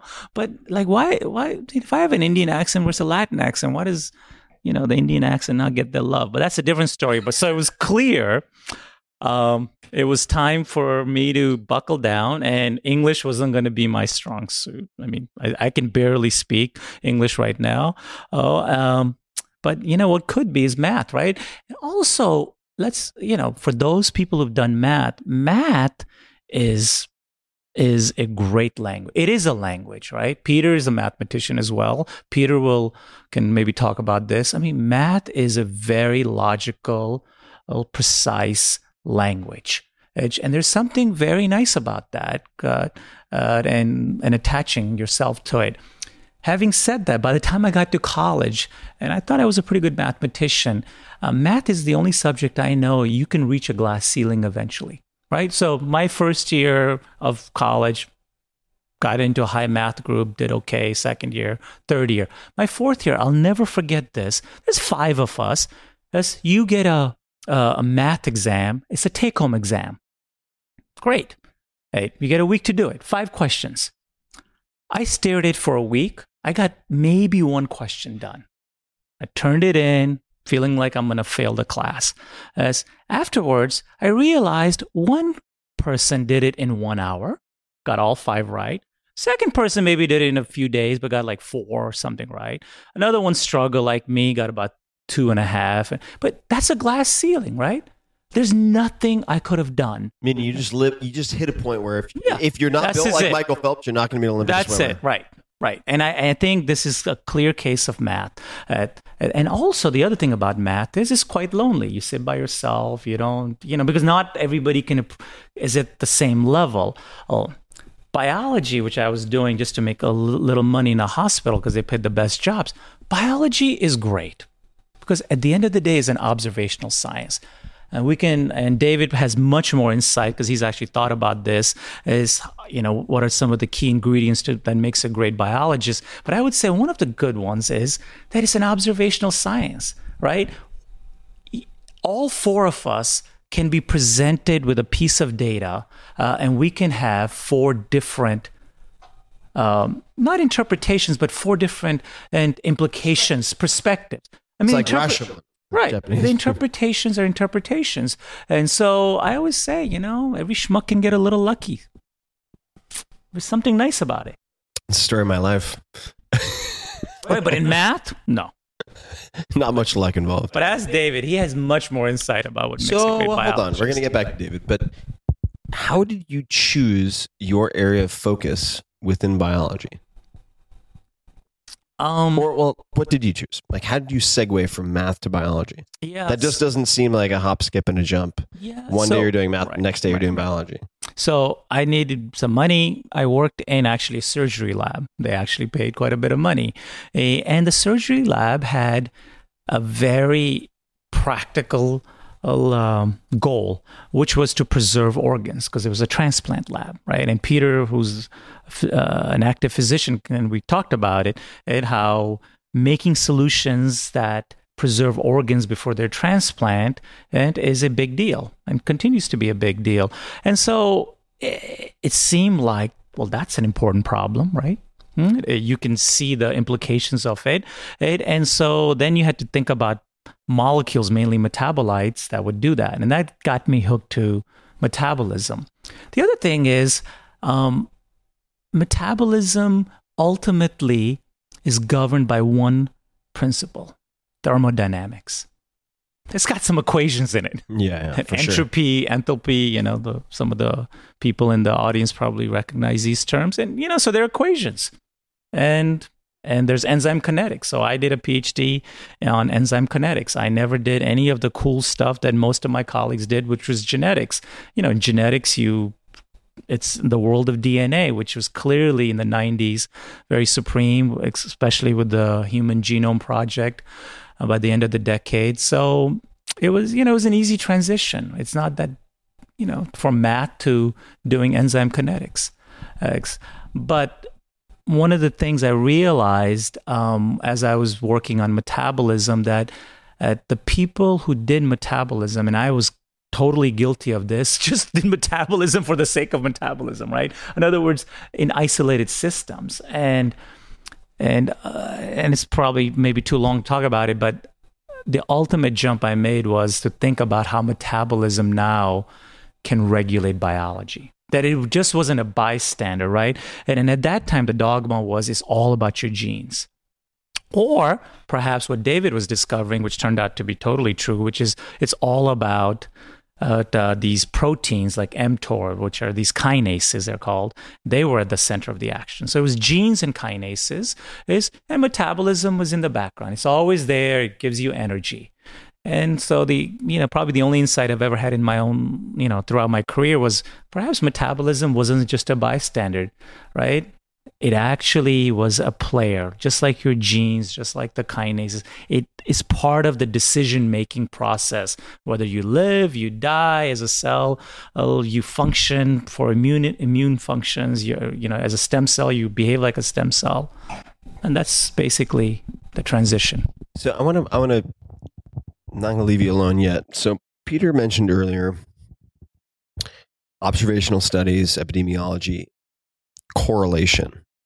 Uh, this made me think of a conversation we had. It was, we talked about it today, but I think the question that I asked was, what are the most important things that you teach your kids? Could you describe what you think is important? Well, Peter asked me this, and then you asked me again. So I never get it the first time. Um, kind I, of I, I have four, but thanks to Peter, I have a fifth. The fifth one, I think Peter has to explain, uh, but I definitely, uh, I've written it on my uh, iPhone notes. So the first is confidence, right? I mean, it's amazing to me how many people have fear of failure, right? Including in science.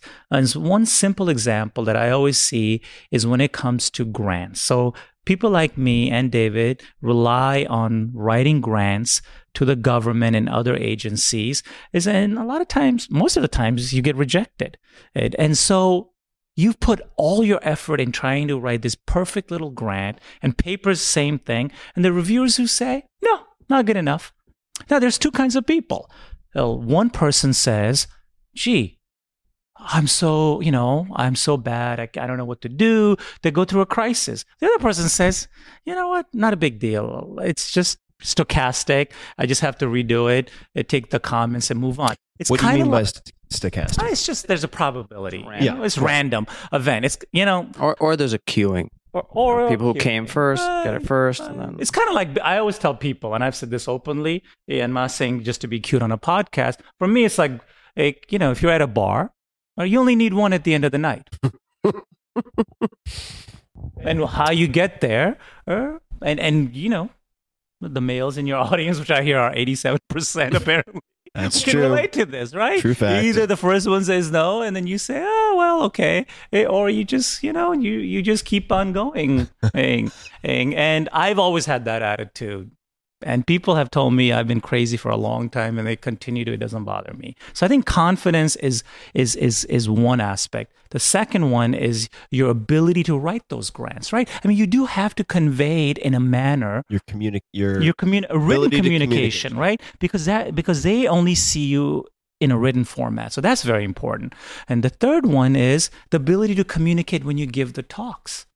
Verbal when you verbal communication. So written communication and verbal communication are two and uh, are, are definitely uh, uh, two and three. What's four? Correlation versus causality. Oh. Right. This drives me insane, and I think this comes from the math background. Um, so my favorite one is, and everybody, you go to a dinner party, people, especially metabolism, once they find out, they say, I hear eating chocolate makes me live longer. I hear eating avocados is really good. I, like, you know, I hear that, and rapamycin right now is, as we talked about, oh, and metformin. Sexiest, sexiest well, girl of the people bed. Say, I heard dogs are taking rapamycin and their dogs are, are like doing gymnastics. Okay. And, you know, wait a second. The way we do clinical trials, and Peter can talk about these, you know, they have to be double blind. They have to be blinded. Some get rapamycin, some just get a P E Z, you know, like a little pill. I mean, right? I mean, and then you have to see in a blinded fashion who did better or worse, not just us. And every single person, including my lovely mother, likes to tell me about her. She, by the way, is in great shape. I mean, she'll tell me, oh, I do yoga. Yoga is the key to living long. I'm like, but mom, you know, lots of people have to do yoga and not yoga who are in your age group with your demographics. Listen, let's see what happens. So that's correlation versus causality. Now, things that happen at the same time versus something that causes something else. Yes. And then Peter told me a fifth one, your ability to distinguish between absolute risk versus relative risk. And within it is something called asymmetric risk. And I will let him explain the biology of risk. Are we talking about you're teaching your children or, or, or lab members? But all of those four things I've taught, I mean, Anjali, my, my, my lovely daughter, I tell her all the time, correlation versus causality. We work on her ability to. I mean, a lot of people just obviously want good grades for their kids. That's important, but the things are is, simpler than that. But but for me, it's the simple things. Is you got to learn how to write, you got to learn how to speak, you got to have some confidence instead, or confidence can be described as uh, you know, not having a fear of failure. And then the other one is correlation versus causality, which David, I think, you know, you and I take for granted, but. It is shocking how many people I know that I've come across who quite don't appreciate that last don't, concept. Aren't able to distinguish between the two. How do you instill confidence? And then this risk. Oh, no, we're going to get to asymmetric risk and all good things. How do you instill confidence in your kids? So it's we have confidence as one of the five five pillars, number one. But it was number one. No, it's number one. So number how one. how do you develop that in your kids, condition it in them, facilitate it? David is a very confident young man. Go for it. These were not not my list. I, I don't think it's that hard. You just have to not care what other people think that much. I just tell my son, like, who cares? Don't be ashamed of things. If you want to do that, go ahead and do it. It's not like it's not that big a deal. Right? If if you sort of criticize or or or make shameful things, then people lose confidence, right? I think I think the the way not to do it is to praise everything, right? Oh, you did that. That's fantastic. You should. Right? That's definitely not the way to do it. You let someone be original and not criticize them when they're original. That, I mean, Wait, explain that to me. So you're not you're not praising your kids all the time. So what do you, what are you doing instead of that? I, you know, my, my child's young. He's six, right? And so they do a lot of wacky stuff, right? They're exploring the world and, and they get into trouble. They do new things.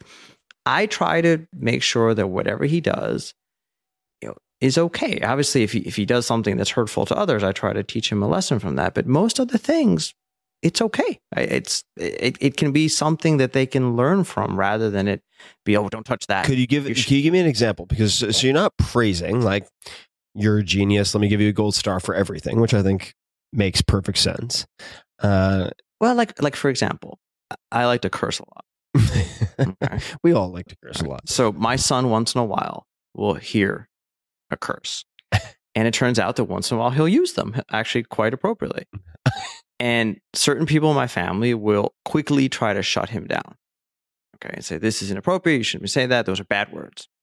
My approach is, look, that's a word. It's okay to use it once in a while when you have certain feelings.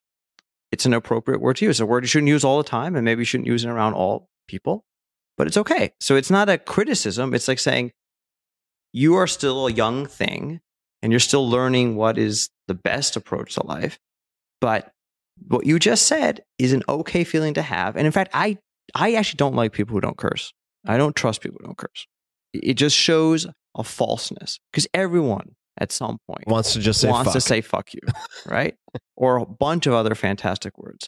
And so why should I tell a young thing who who's learning from me that, that this is completely wrong? It just seems like an absurd type of thing. So that's one obvious example.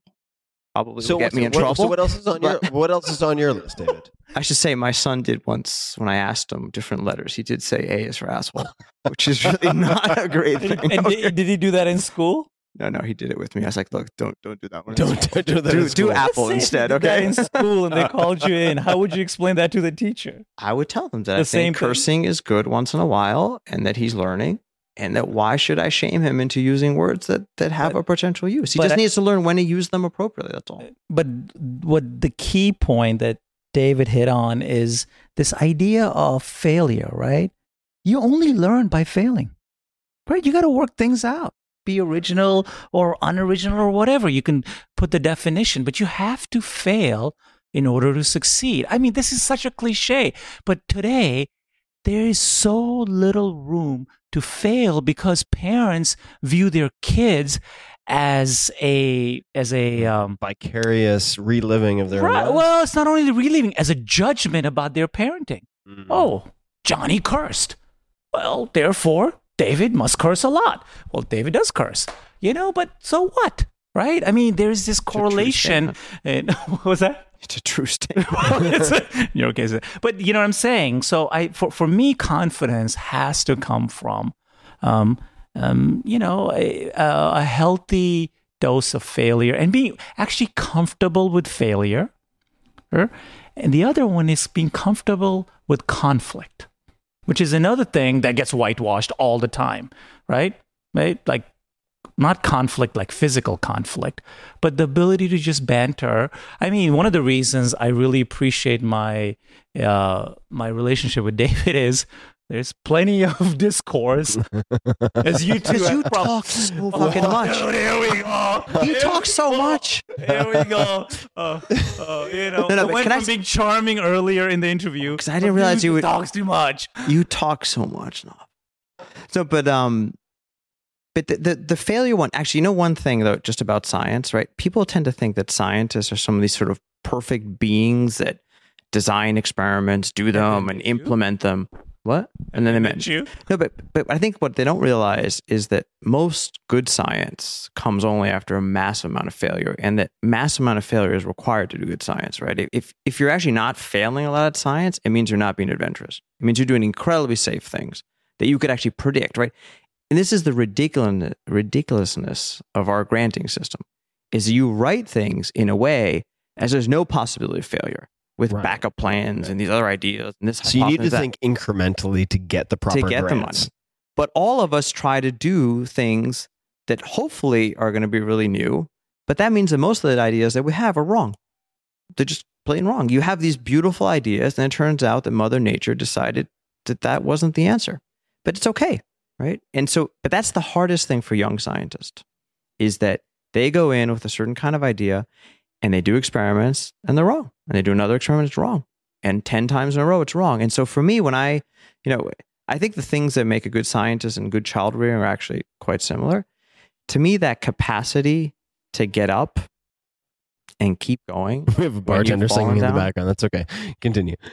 is um, is actually the, the one of the most important properties you can have as a scientist. Because you, the most thing you fail face is actually failure. What what advice do you give to your the students in your lab or the people in your lab when they come to you for, say, career advice? What's what's the most common atypical advice that you give them? I don't know if it's atypical, because I think we're all at good places that people tend to, I think, do things fairly well. To, to me, it's pretty simple. Just do something new. Like the, if in science you just do two things, you will make a major discovery. If you do something new, and you do something that's true. That's all you have to do to make a major discovery, because if it's true, biology reuses it in many, many different things. The problem is that most things that people do are not new. They're derivatives of what's been done already with some variation. And sadly, in many cases, they're not even true. Because they're just not they're just not well done experiments. I get experiments that they're just sloppy. They, they're sloppy and it's noise, or it's not. One of the biggest issues in science now is that things are not generalizable. They'll do something in one system, and it may give an answer. And then that's sort of extrapolated to being true in many, many different systems. Well, it's not. It happens to be a little idiosyncratic uh, case. So if you simply try to do something new, so that's what I tell my people. If you come to me and say, look, I read this paper and I want to do what's predicted by this paper, like, I hate you. Like, I, it's the worst thing you could can, possibly can, can do to you, me. Can you share your one to ten rating system? Oh, the ass crack factor? But that's that's for data, actually. Oh, okay. So wait, what's the ass crack rating system? That that's just so so um I have a strong aesthetic sense, so I like data to be pretty, which which is kind of ridiculous, because all it has to be is really true and reproducible. It doesn't actually have to be pretty. And some scientists actually what makes data pretty. Well, that that you know it's it's symmetrical, that that if it's an image, it's you know, skinny. It has the right color, color, not skinny, symmetrical. I mean, we do a lot of things called Western ba- Western blots, where there's little. Oh, I know Western little, blots from right, Lyme so, disease.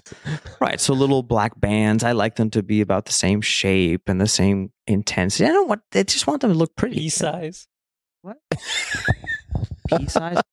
No, no. But, wait, how how is it that you were ripping on me for the staple thing? Wait, hold on. We're gonna yeah, get. To, I'm not we're gonna get you. to Peter Staples. Hold on. I'm no, not. No, but, But I, I'm very but, anal about these things. Okay, so tell... So no, no, so, so if, like, people start in the lab, the first few experiments they do have what I call a high ass crack factor, which is basically that the data is not aesthetically pleasing. It might be true, but I will not put my name on a paper with that data. So it might start at ass crack ten, which is the worst, or seven, or something like that. And I always tell them, get it to ass crack three. Ass crack three is about the threshold that I will tolerate. Ideally, you know... Ash crack one is what you want. So, so David, all right. So, send you some data so, soon. No, you you have a lot of ash crack data, but my lab does not. If you look at my papers, uniformly, we have beautiful papers. Pretty, pretty data. Beautiful data. And actually, reviewers always comment on that. Miss Universe data. So, Peter, how should people staple properly? And what is the what are the origins of this particular focus? Well, first of all, this is one of the few things where the answer is known, right? So, I mean, so much of what we're talking about now, I mean, should we be taking rapamycin? You know, probably. at what dose, not clear, intermittent, likely, right? How do you staple a piece of paper? That is, I mean, we know that, like we know what happens if you drop an apple from a tree. So uh, the first thing that's essential is the paper has to be um, lined up perfectly. So you can't have like ten pages stapled together where they're not aligned, obviously, right? So you, if one's off by like half a millimeter or something, that's totally unacceptable. So the second thing is you always have to staple upper left corner, and it has to be a vertical staple. So a lot of people do this goofy sort of diagonal staple, or some nonsense, even a horizontal staple. That's totally unacceptable. So it has to be a vertical staple. The next thing that's super important, the third factor, is that the upper corner of the vertical staple must be equidistant from the top edge of the page and the left edge of the page. And the ideal distance... What's the pro- yeah, proper distance? Yeah, proper distance is about seven millimeters. But I would say, because I'm an engineer first, maybe mathematician second, I think it's okay to have um, a plus or minus on that. So I really think we're talking about six millimeters plus or minus two. Um, and and so when you do, so because if you go too close to the left edge or too close to the upper edge, such that you've lost that equidistance, you run the risk of tearing the staple through the vertical. And again, I know some of people are listening to this and they're just thinking, I can't believe I'm wasting time listening to this, but I, I will tell you this. You do this, you fold your papers over, and you tell me that that's not honestly the best thing in the world, the best feeling. I'm, I'm going to grab the mic no, here for Tim. a second. No, hold on. Now, who would you convey this to? And what else would you convey to them? What were the other the other tenets of uh, functioning under the iron fist rule of Attia? I mean, this really, I think I've always had these tendencies. Uh, I think my, yeah, I think I've always been this way, but it flourished at, um, I worked at McKinsey and Company uh, for a while, and I was, I just found that it was a culture that really enabled that tendency, the obsession with fonts, spacing, stapling, clipping, like how you could make everything perfect. And I, I'll tell a funny story, right? So I had a team of folks that worked for me, maybe in a previous life, I forget, like at a biotech company, I think that I was working at many years ago.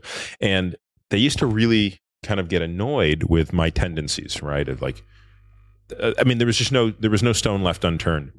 And I felt a little vindicated when someone who worked at that company went up to present something at Pixar one day and came back and said, you know, Peter, it's sort of interesting. I used to sort of think you were an idiot for this obsession. But interestingly, at Pixar, when they storyboard, they have a very particular way that they do things, which is they put the pieces of paper up and they all have these clear thumbtacks, and it has to be four thumbtacks on each piece of paper. Each is one centimeter down, one centimeter over from the corner, and they do this thing. And so the friend of mine who saw this said, my my question for the person in the room leading this session was, you know, isn't Pixar one of the most creative companies in the world? How can you guys be so dogmatic about this one issue? And the person said, well, because we're so creative, we never want there to be a distraction in the room when we're undergoing our creative process, which is reviewing the storyboard. And I don't think, up until that point, I don't think I'd been able to understand why I'm so obsessive about what seems like nonsense. But if I'm looking at a document, I don't want to be distracted by the staple being diagonal or the font being crappy or the spacing being off or any of those things. What are your, what are your favorite fonts and sizes, and why? Well, up until medical school, I um, never, I refused to work with a word processor. So I only used a system called LaTeX, which is spelled L A T E X. It's spelled like latex. Uh, so we start, and Nav knows what I'm talking about because any math idiot would have gone through this. So I think Tim knows about LaTeX. Well, do you know about LaTeX as well? Yeah. So we use tech or LaTeX. And so you were, you oh, I right. meant he knows about latex. No comment. So, uh, um, yeah, so you write this code into a compiler, and then you would create a format after it. And so the font in LaTeX that I found far and away the most elegant was called Roman. Um, so this was a serif font. Um, and then eventually it got to the point where you just couldn't share documents with anybody because people just wanted to use Word. And so I finally caved. Uh, obviously, Word doesn't have exceptional fonts. Um, but, you know, I think there are a handful of fonts that are like borderline acceptable. Um, frankly, these days, my serif font of choice is actually Times New Roman, as pathetic as that sounds. On the sans serif side, I like um, um, probably the last couple months, because I switch every once in a while. There's a, a, a Myriad Pro condensed version that I'm working with that I, I find reasonable. Um, I actually did font research one summer, which I we won't talk about that. Have you seen a documentary called Helvetica? I, I have, and I'm I I actually find Helvetica L T forty-five to be a pretty decent font. So, what about Comic Sans? So wait, no, we're gonna get to Comic Sans. So so, so my so, so my do- my font of choice is Verdana eleven. Long story, but like so, Comic Sans. I love that one. That's all my talks are in Comic Sans. No, they're not. So it's so unacceptable. I made that. I was making fun of you. Dude, that's that's true. That's pathetic. You know what that yeah. says? You know what that says? Yeah. It says I don't care. I'm a child. That says you're in the audience, and I want to v- visually insult you. I want you, you think I'm entitled? To suffer. Are you suggesting I'm entitled? This is is this an entitlement it, lecture? It could be. It actually could be turned into my data are so good that I can actually insult you while presenting this, and you're no. still going to sit here and look at this Comic Sans. I use Trebuchet for talks, but I use we use Helvetica. So in my lab, you better make figures well. That means Helvetica for the figures. And you know that's the, for the paper. For the paper. No, no, no. I'm talking no, about no. for talks. I don't use Comic Sans in the paper. I hope not. But you know what I can't stand? When people make figures in, in PowerPoint, that's horrible. Like, you have to make them in Illustrator. Right, Peter? You need to draw in Adobe Illustrator if you're going to make a figure. Yes, although for those... Well, for geeks, the paper. Yeah, for... Yeah. No, what he's else? Talking about for presentations. No, for the paper, I completely agree with you. You shouldn't draw anything in PowerPoint. No, there's a really cool plugin for PowerPoint called ThinkCell, which is not for uh, drawing, but it's for actually doing way better graphics. So you don't have to import from Excel. People use Prism usually in time. Yeah, ThinkCell's pretty solid. Yeah, yeah. No, for papers, I completely agree with David, but my verbal presentations... My but your your your fonts are like for the visually impaired, right? The, well, you're pretty visually impaired, but they're like you ridiculous. You can barely see. I mean, you know. So actually, no, no. So I'm gonna I've had a couple glasses of wine. So David, uh, you, you don't have fantastic vision. I used to until about a year ago. Why don't you have glasses? Because if I get glasses, I think that it'll, I'll be completely dependent on them, and then you have to carry these things. No, around. Explain what you mean by that. It means that, that what happens if you put on glasses? Because now, no, so I tried someone's glasses. I, I know Nav is sort of chafing your nuts about this, but you also decided not to have glasses. Yeah, but I'm not visually impaired like but him. I'm not either. He's blind. That's not true. When I'm tired, it's harder to read things. You put look at the font size on your iPhone. Look at that. No, no, the other one. so, the, the, so no, one, no. So, so I just think that once you start wearing glasses, you know, your lenses, whatever compensation you're doing for the shape of your lenses with your ocular motor muscles, will all stop, and you're completely dependent on it. And the idea that then you can't see anything where where you really can't see anything, and you need glasses, is kind of scary for me. Where you have to when have them you with you. All. More muscularly. Well, I think you. I don't dependent. remember now, but you you really.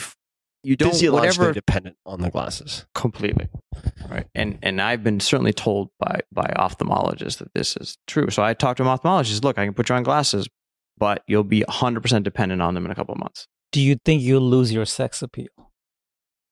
I'm talking about that's it's it's more you have to carry something. So all right, I'm going to get this back on the rails or do my best to do that.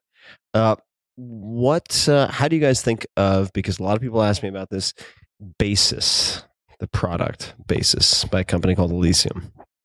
Either no, he's your colleague. I, I, I don't. I think these are territories that one should be very careful about. I think that you know, I think their goal is to eventually look at this nutraceutical market and do things of high quality. Um, I think there's some basis for N A D. Boosting it, it as connected to aging. I think there's been a number of papers that have shown defects in N A D. Whether that product has an impact or not, I, I actually ha- have no idea, and I have I, I should say I have no position on it. You're the N A D, N A D H person, right? I have a clear position on it. Again, it goes back to why I don't take metformin, right? I told you why.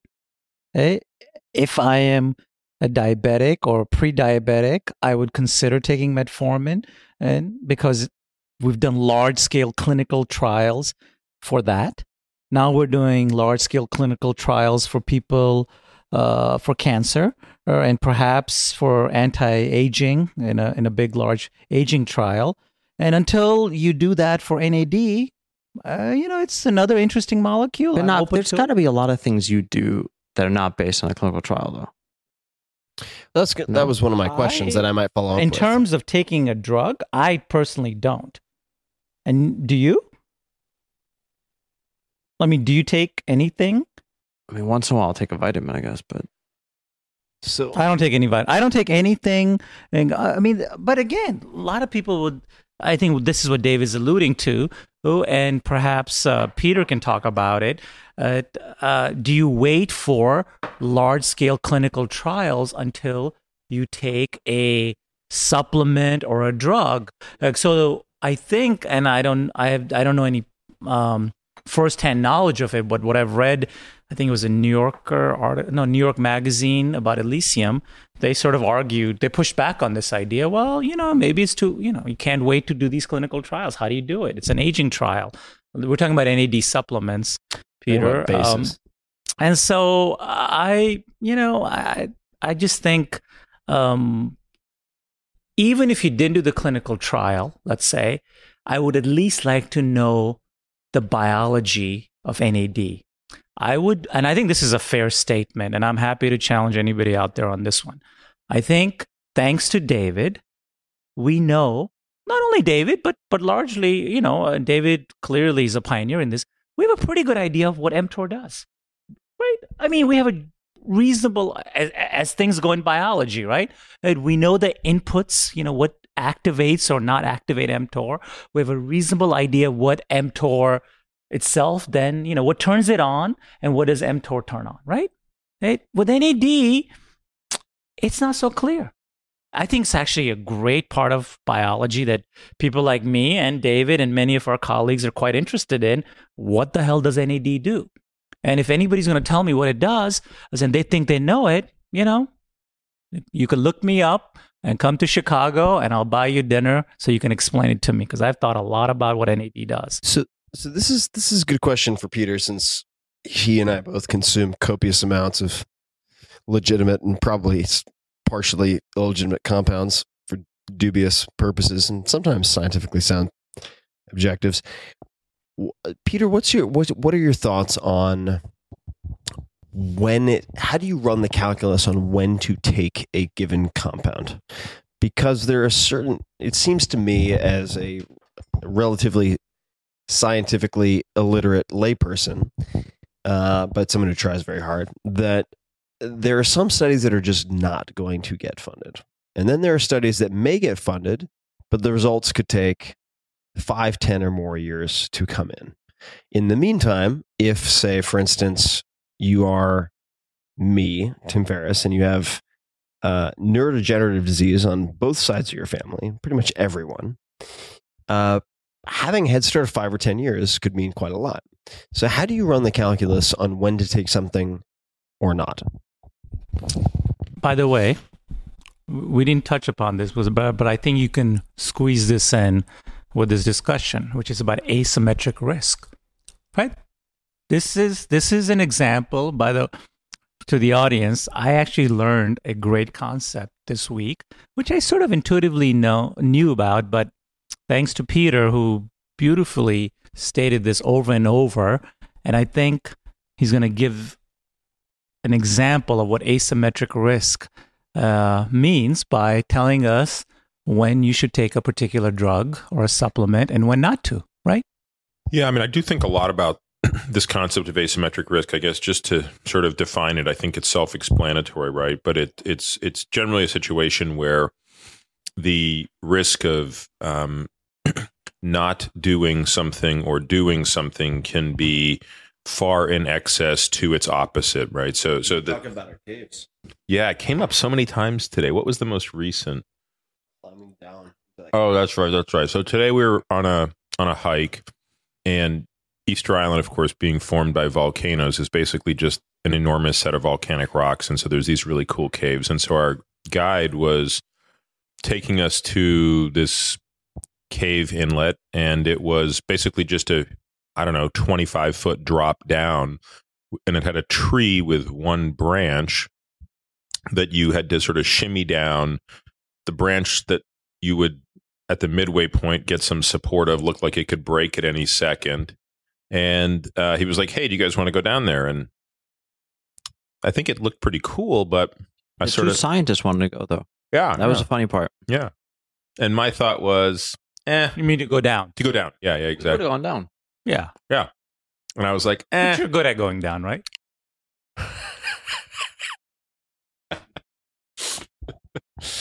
Bad idea to do this podcast with alcohol. Um, so, so the point here was, what was the upside of going down? The upside was you got to get inside the cave. You get box lunches usually. The downside was that branch breaks, and or you slip, you break your ankle, you're stuck on Easter Island. It's a miserable day. So I just decided that the that missing the opportunity to go down that cave, which would be a cool story for me at that moment, wasn't worth the risk of the injury. So that that's asymmetric risk. So David, uh, I have a question for you, which is you're talking about your lifespan goal of six hundred before you get hit by the hypersonic bus that will exist at such a point in time. If you are not taking rapamycin, how are you going to get to six hundred? Yeah, I... I Let's just clarify. I said I wouldn't mind, right? Well, many people said they would be sad. They see their loved ones die, all this stuff. I don't have any illusions. I thought, like when I was younger, that people would solve the aging question by now, but but clearly, th- clearly things have gone much slower than I would have imagined. And even things like rapamycin would give you maybe thirty percent. Who knows, right? So, which I always find quite interesting is that, given the fact that it does have these profound effects, there's still you know, there's still a lot more to go, right, in terms of what actually happens. So I have no plans right now, Tim, for that. I, I have no good idea. At what point would you start taking rapamycin? Is there any given trigger or observation in your own life that would lead you, aside from a large-scale, ran, you know, randomized controlled trial that would definitively show intermittent dosing of rapamycin delivers X benefit? Would, would anything that comes out of Matt's experiments convince you? The dog ones? Yeah. I think if the dog ones, and I don't know what the dosing regimen they're doing, but the dog ones show an impact. My biggest fear is that it's not going to have a big impact in free-living, relatively healthy animals. That's my That's biggest a lousy fear. fear. That just basically says there's not enough upside. The big fear should be, is there a hidden downside we don't see?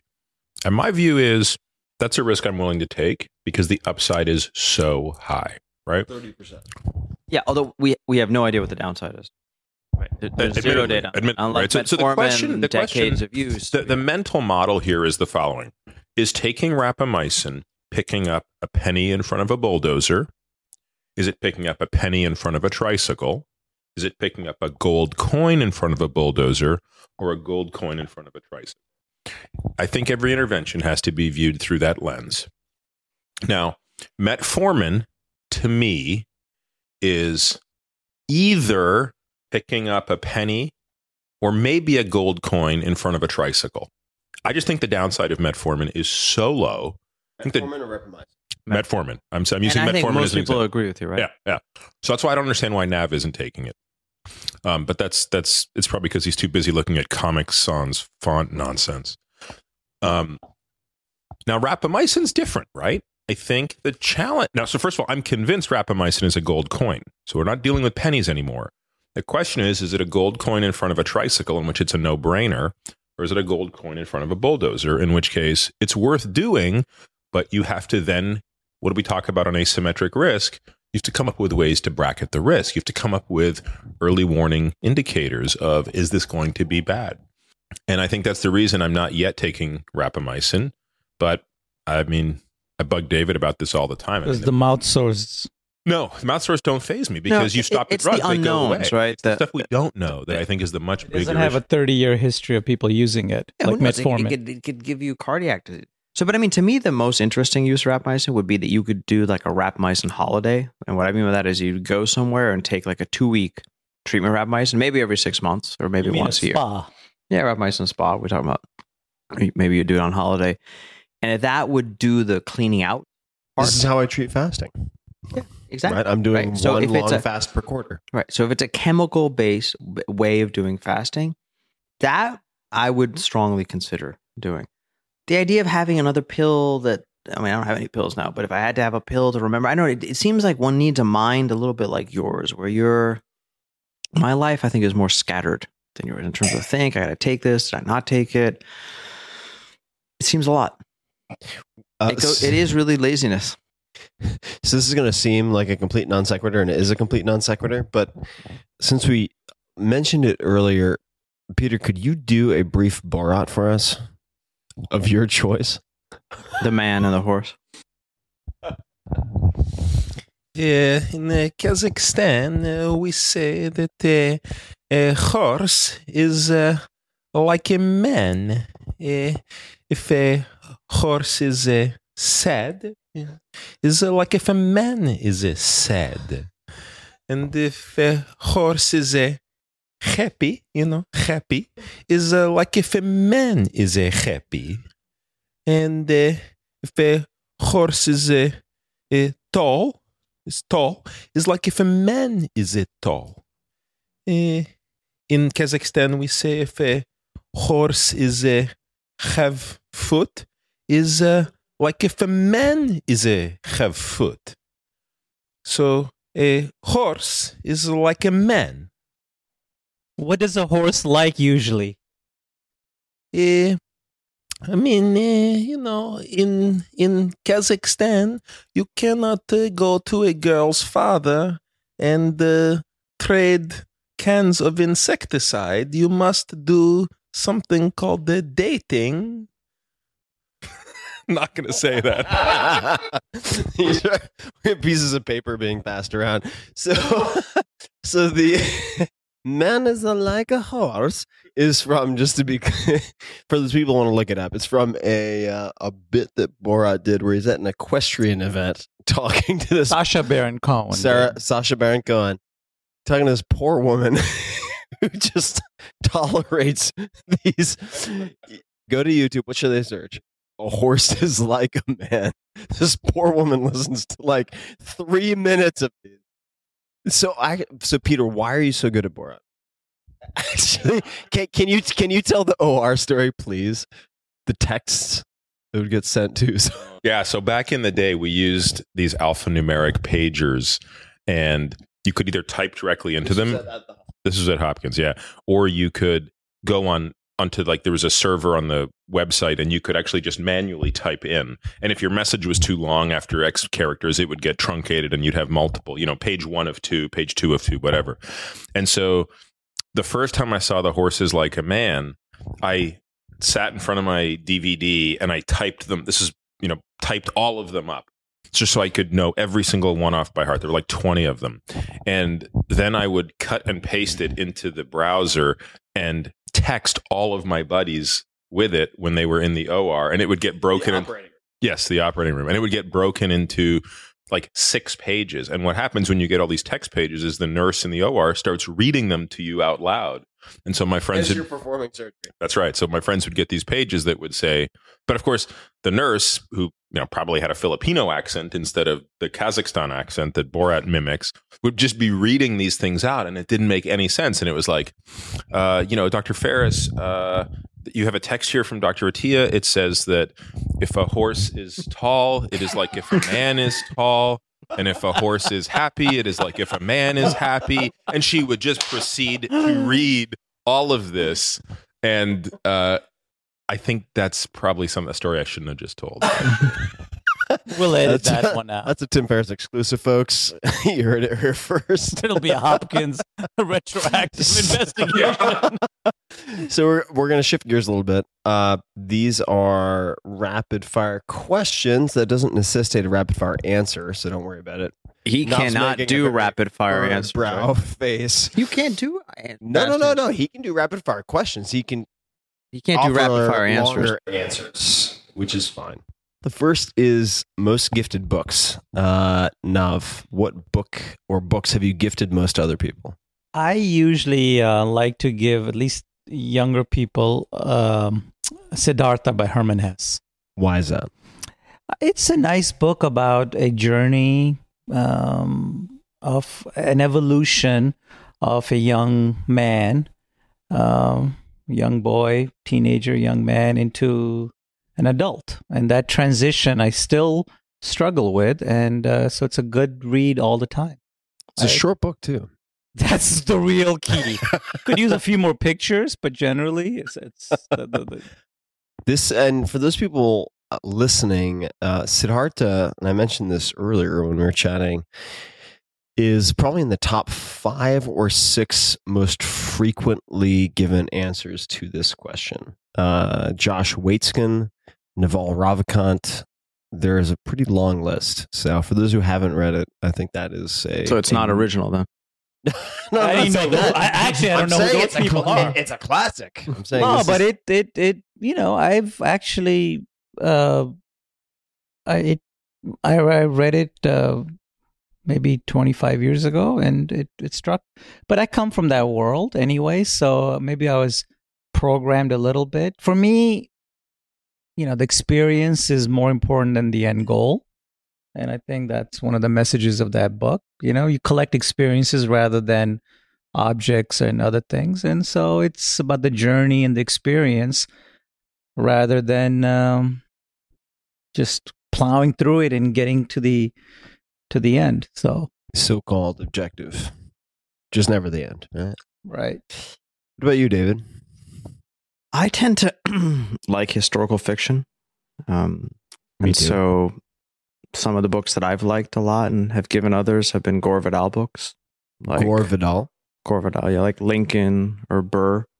You know, so they're, they're American history, history, historical fiction. So, you know, got a lot of true history. So I like history, but they're a little bit, I don't know, there's a little bit of creative license taken with them. What do you hope the recipients will get out of those books? You know, I don't think I've thought about it as deeply as Nav has. I, I, I, for me, anything that I read or watch has to not bore me. That's been the number one yeah, I think criterion, that's an important criterion for me. And I find them fun to read, and that you also learn something uh, from them. And I think in his case, they tend to also be very nicely written. So, Gore Vidal. Uh, what does that mean? Nicely written. How do you define something nicely written? That the, that the sentences are interesting, right? That there's perhaps more style. Like, for example, the, the sentences I like the most are kind of New Yorker type sentences, although they can drive you crazy. I like, I actually like long sentences that are incredibly well crafted, so there's no confusion out of them. Some of the New Yorker ones are like crazy, but like when you look at them, you're like, they're quite masterful. Some aspects to that. I also like when there's a variation in sentence structure, so it's not one type of style. You like Salman Rushdie?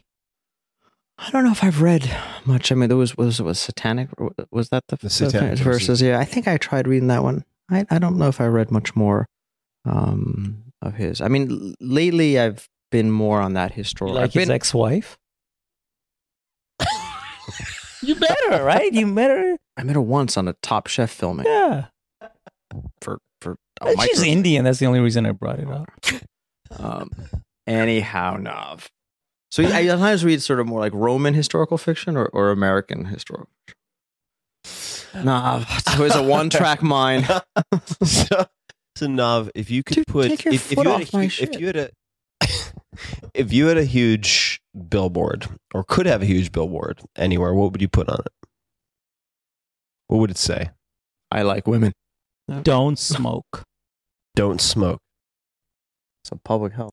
All right.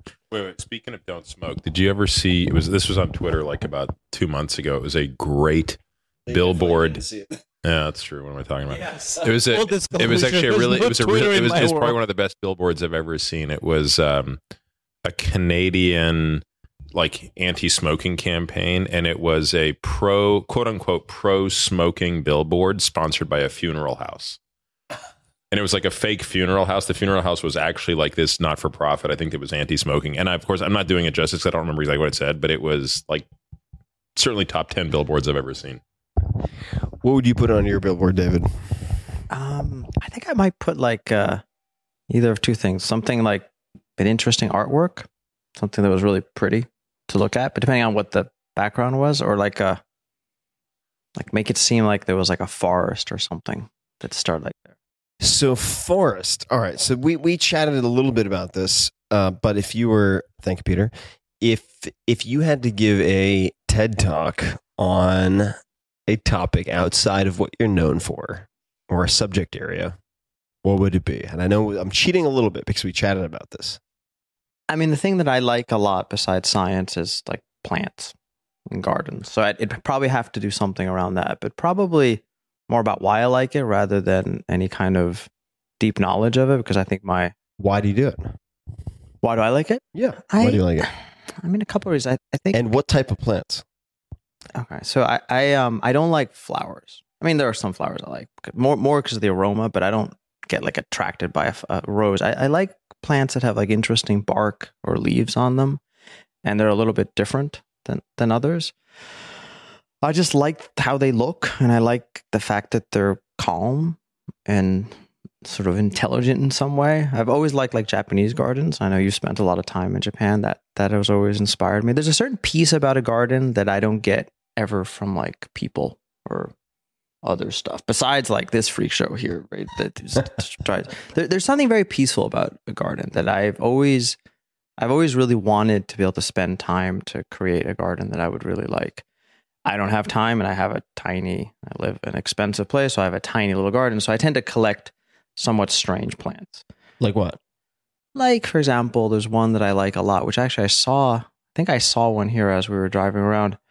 Um, it's called the monkey puzzle tree. It's from Patagonia. It's a monkey puzzle tree. That's what it's called. It's an incredible I think it's kind of, name. I think its Latin name is Araucaria araucaria, actually, which is, it's actually related to Norfolk pine, which you also see around. It's a tree that has these sort of spikes on it. We were we in Glasgow together once. We went to the botanical garden there, and I, I showed it to you. That was someone else. No, anyways, I, I like trees a little bit different from where I live. It goes completely completely against this trend of trying to go native, right? So I, I should be getting New England wildflowers, but it's not the That's type. That's what you meant by native. so uh, so what about you, Nav? If you were going to teach or not teach rather, but give a a TED talk on something outside of the subject area or areas you're known for, what would it be on? I think um, it would be on um, the concept, and and maybe it's a cliche, but I don't think it is. Uh, the idea that every relationship you enter into, sh- the premise should be mutual beneficial. So some people argue, you know, I'm uh, altruistic, right? That implies it's only one way. Some people say I'm selfish. That applies the other spectrum. And I think both of those are not at least healthy. So I'm arguing against, clearly against uh, um, selfishness, which is obvious maybe to people, but the other one is altruism, right? And I think the best ones are mutual beneficial, right? And that's something... Maybe it's cliche, maybe it's obvious, but I think if you think about it, most of us um, are taught to think about one or the other, right? So the goody two-shoes are all like, oh, I need to be altruistic. Oh, it's all about you, not me. And the selfish people are like, well, you know, being me being a little selfish allows me to create interesting things and make the world eventually better. But I think within any given situation, there are ways to do both. Uh, and uh, David and I have talked about it, just how we run our own labs, right? And David can speak about this much more eloquently since it's late at night. But I think I think the concept of mutual beneficial is something that I talk about openly with my people in my lab or people in general. I think it's a concept that is an important concept that uh, perhaps is obvious, but and maybe needs to be explicitly stated.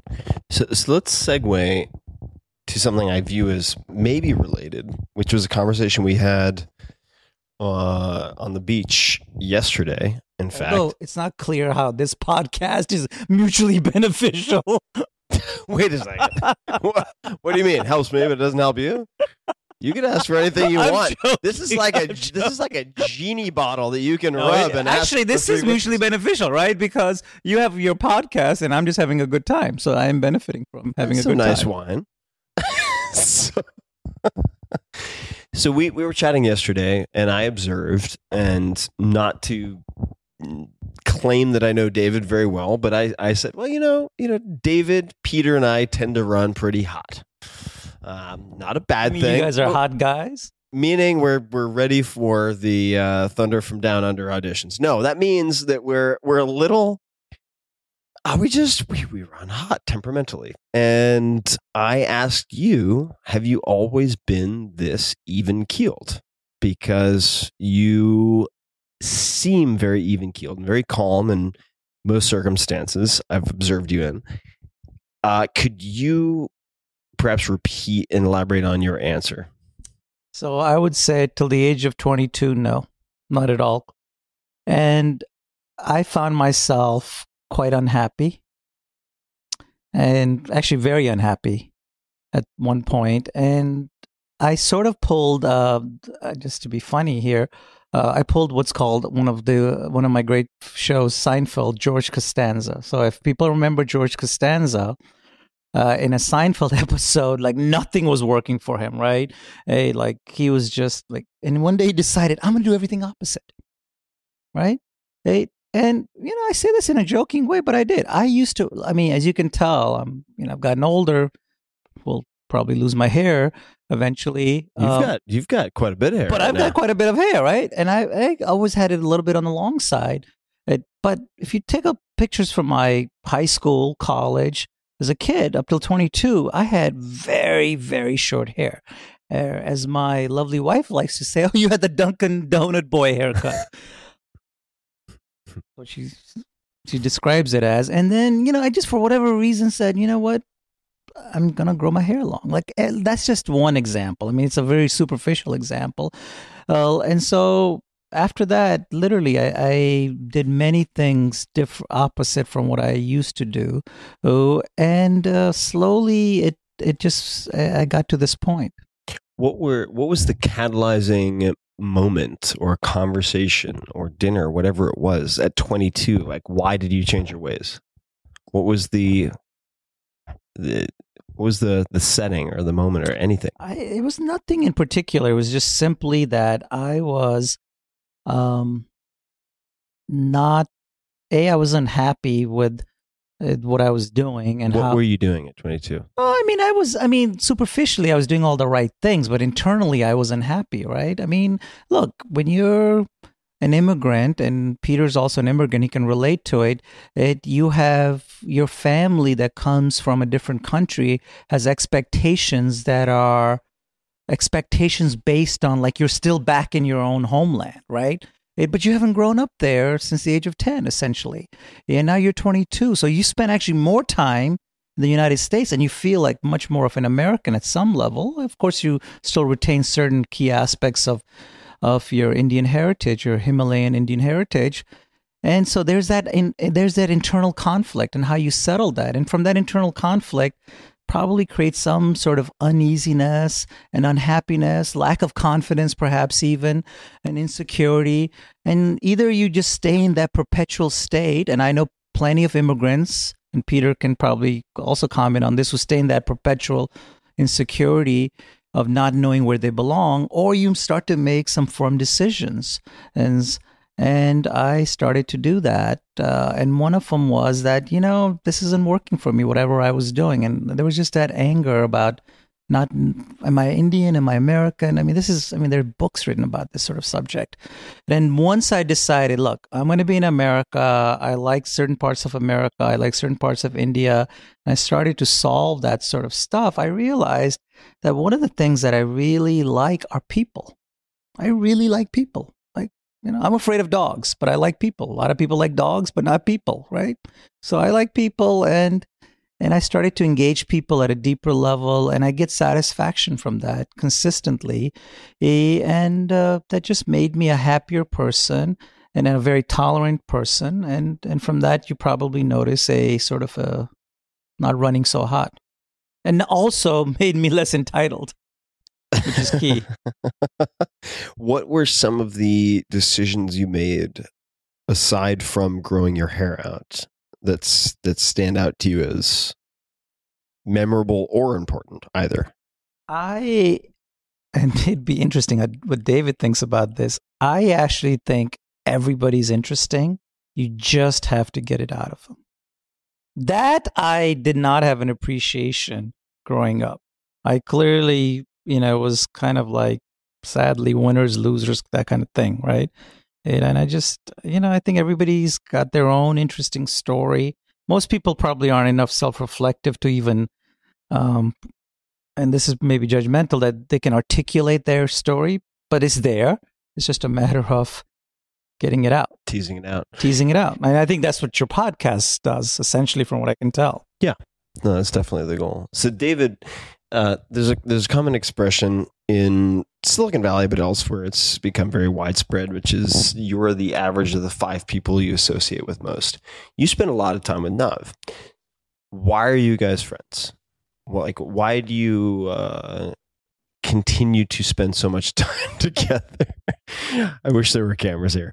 yeah, the um, yeah. I think I think it's an interesting question because I, I, unlike Nav, have a harder time. I, I, I have. It takes me a while to actually like someone, and I, I'm frequently accused people of being potatoes. This is a term that we use quite a bit of someone. Potatoes. Like, it's like just boring. Like if you see him come down the hallway, you run into the bathroom to get away. Kind of thing, and and you know, sadly, and I, and I and I do agree with Nav. I think it's probably that's probably not a true statement, but I have less, and as you've noticed, I'm very impatient. I have less patience in um in in pulling that out of someone. I think what Nav and I share, and I think is also not so common amongst the interactions that we have, is we're very open.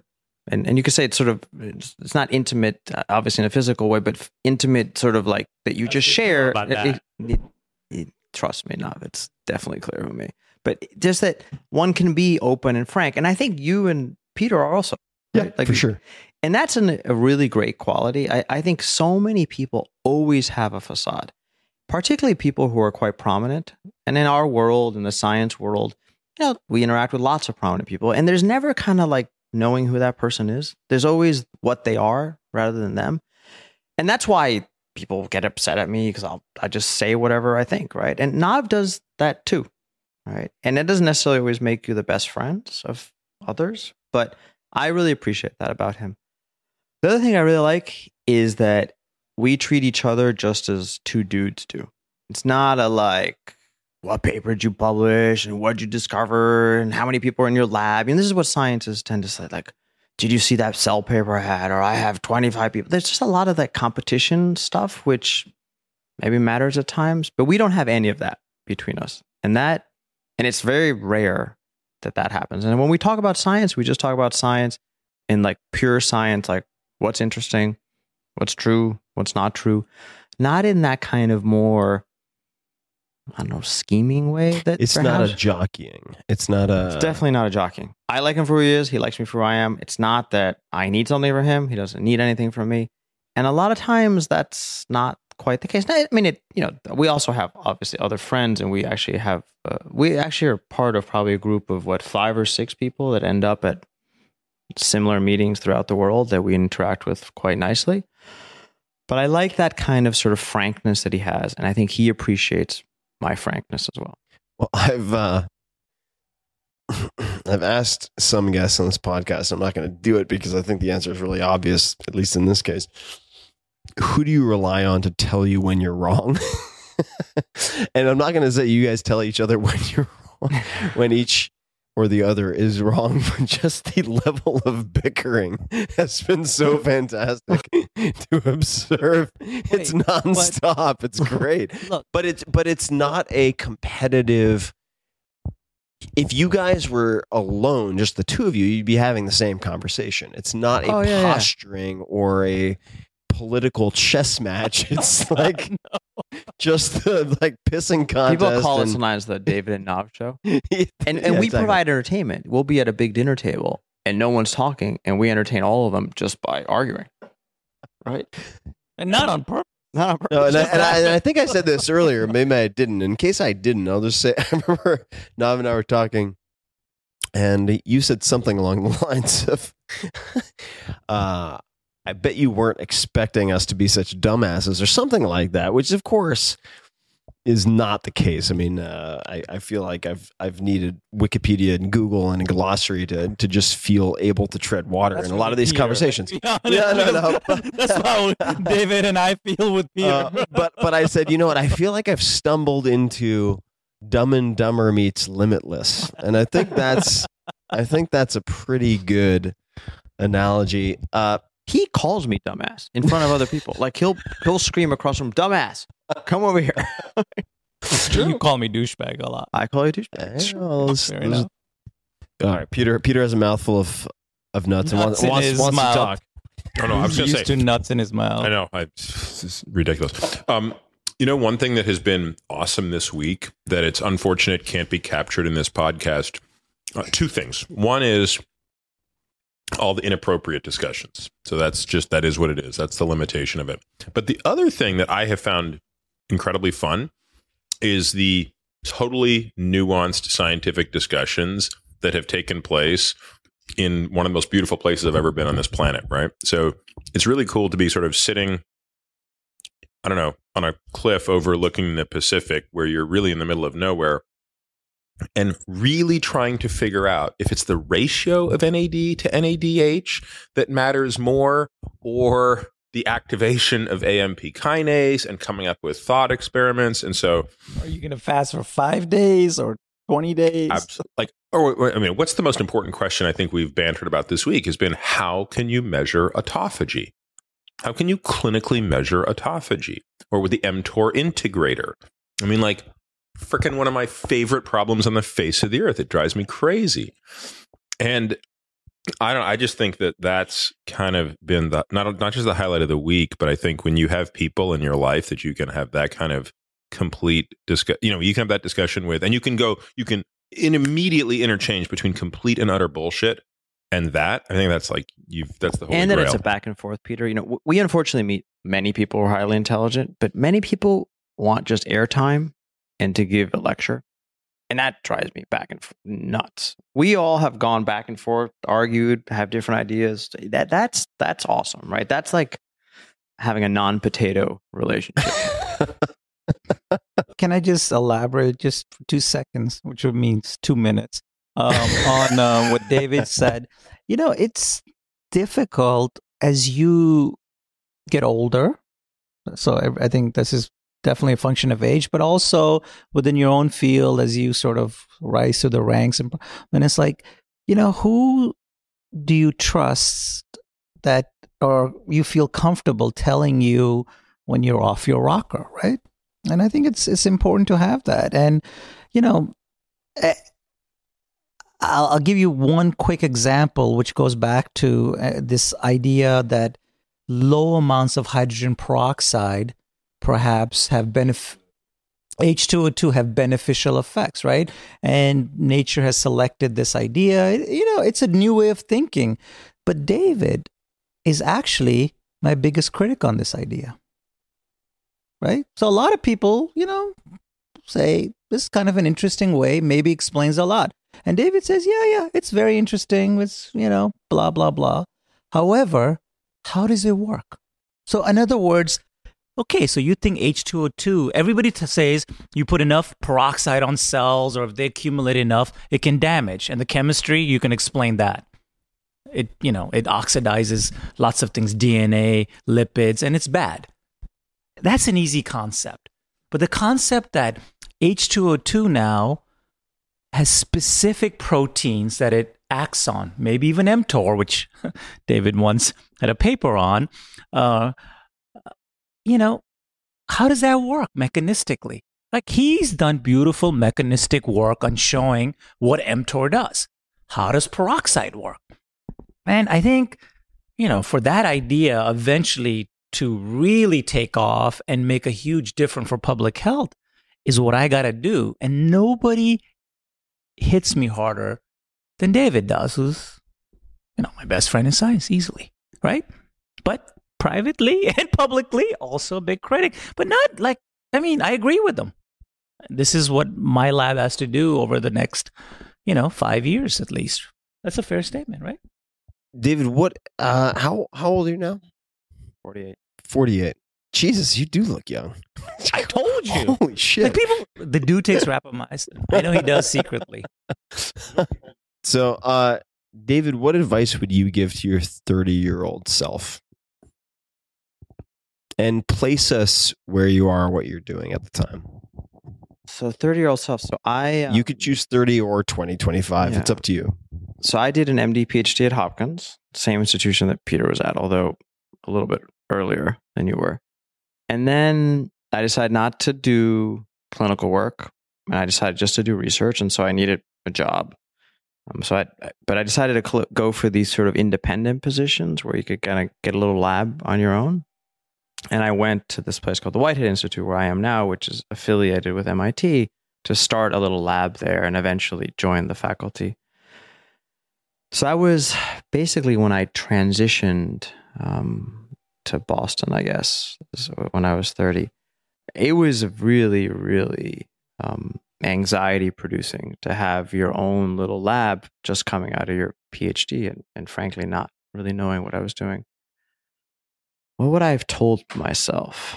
Um, I probably would have told myself, yeah, I worked like crazy. Like, I, I think it's fair to say that's the only thing that I did well. I, I probably would have tried to be a little bit more what Nav described himself as. So this is clearly at a later age than him.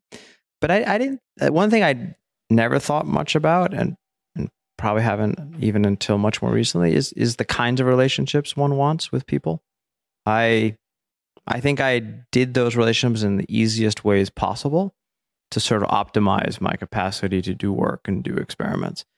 And that probably in the long run, I think I would have wished, I wish I would have thought more about that in terms of, well, what does it mean to have a good friend? What does it mean to have a girlfriend? You know, what, what is, what's your relationship with your parents? I don't think I, I don't think I ever thought about relationships in any kind of serious way other than they exist. And there's some things you get from them. Have to be but, tolerated. I think so, to some extent. And I don't know why that was, but, but it potato took me... Potato or not potato, right? No, but at that time, I don't think I gave people even the time to fall into those categories. Did, anyway, did, I, I wish I had thought more about that. Do you think if you'd, if you'd had that conversation with your thirty-year-old self and taken the foot off the gas a little bit mm-hmm. with the work focus, do you think that would have precluded the progress or advances you made over the subsequent, say, five years? Or inhibited? Probably, yeah. I mean, I've been always a ridiculously impatient person. It's would, my would best you, quality. Would you have willingly made that trade-off? No, probably not. But maybe if someone had said, look, these things, if you think about them now, have an impact much later in life, maybe I would have, right? I mean, I could have done some cost-benefit analysis. But, um, but certainly back then... I would have seen things as a distraction, which is how I, I did see them. I was just really impatient and couldn't couldn't help. I still am really impatient. I cannot stand to be in a line. I can't stand walking out of an airport with Nav. He walks so slowly. It, it, he drives me insane. He'll be in the back of the plane. He's like a person who allows himself to be put in the back of the plane. He's fine with it.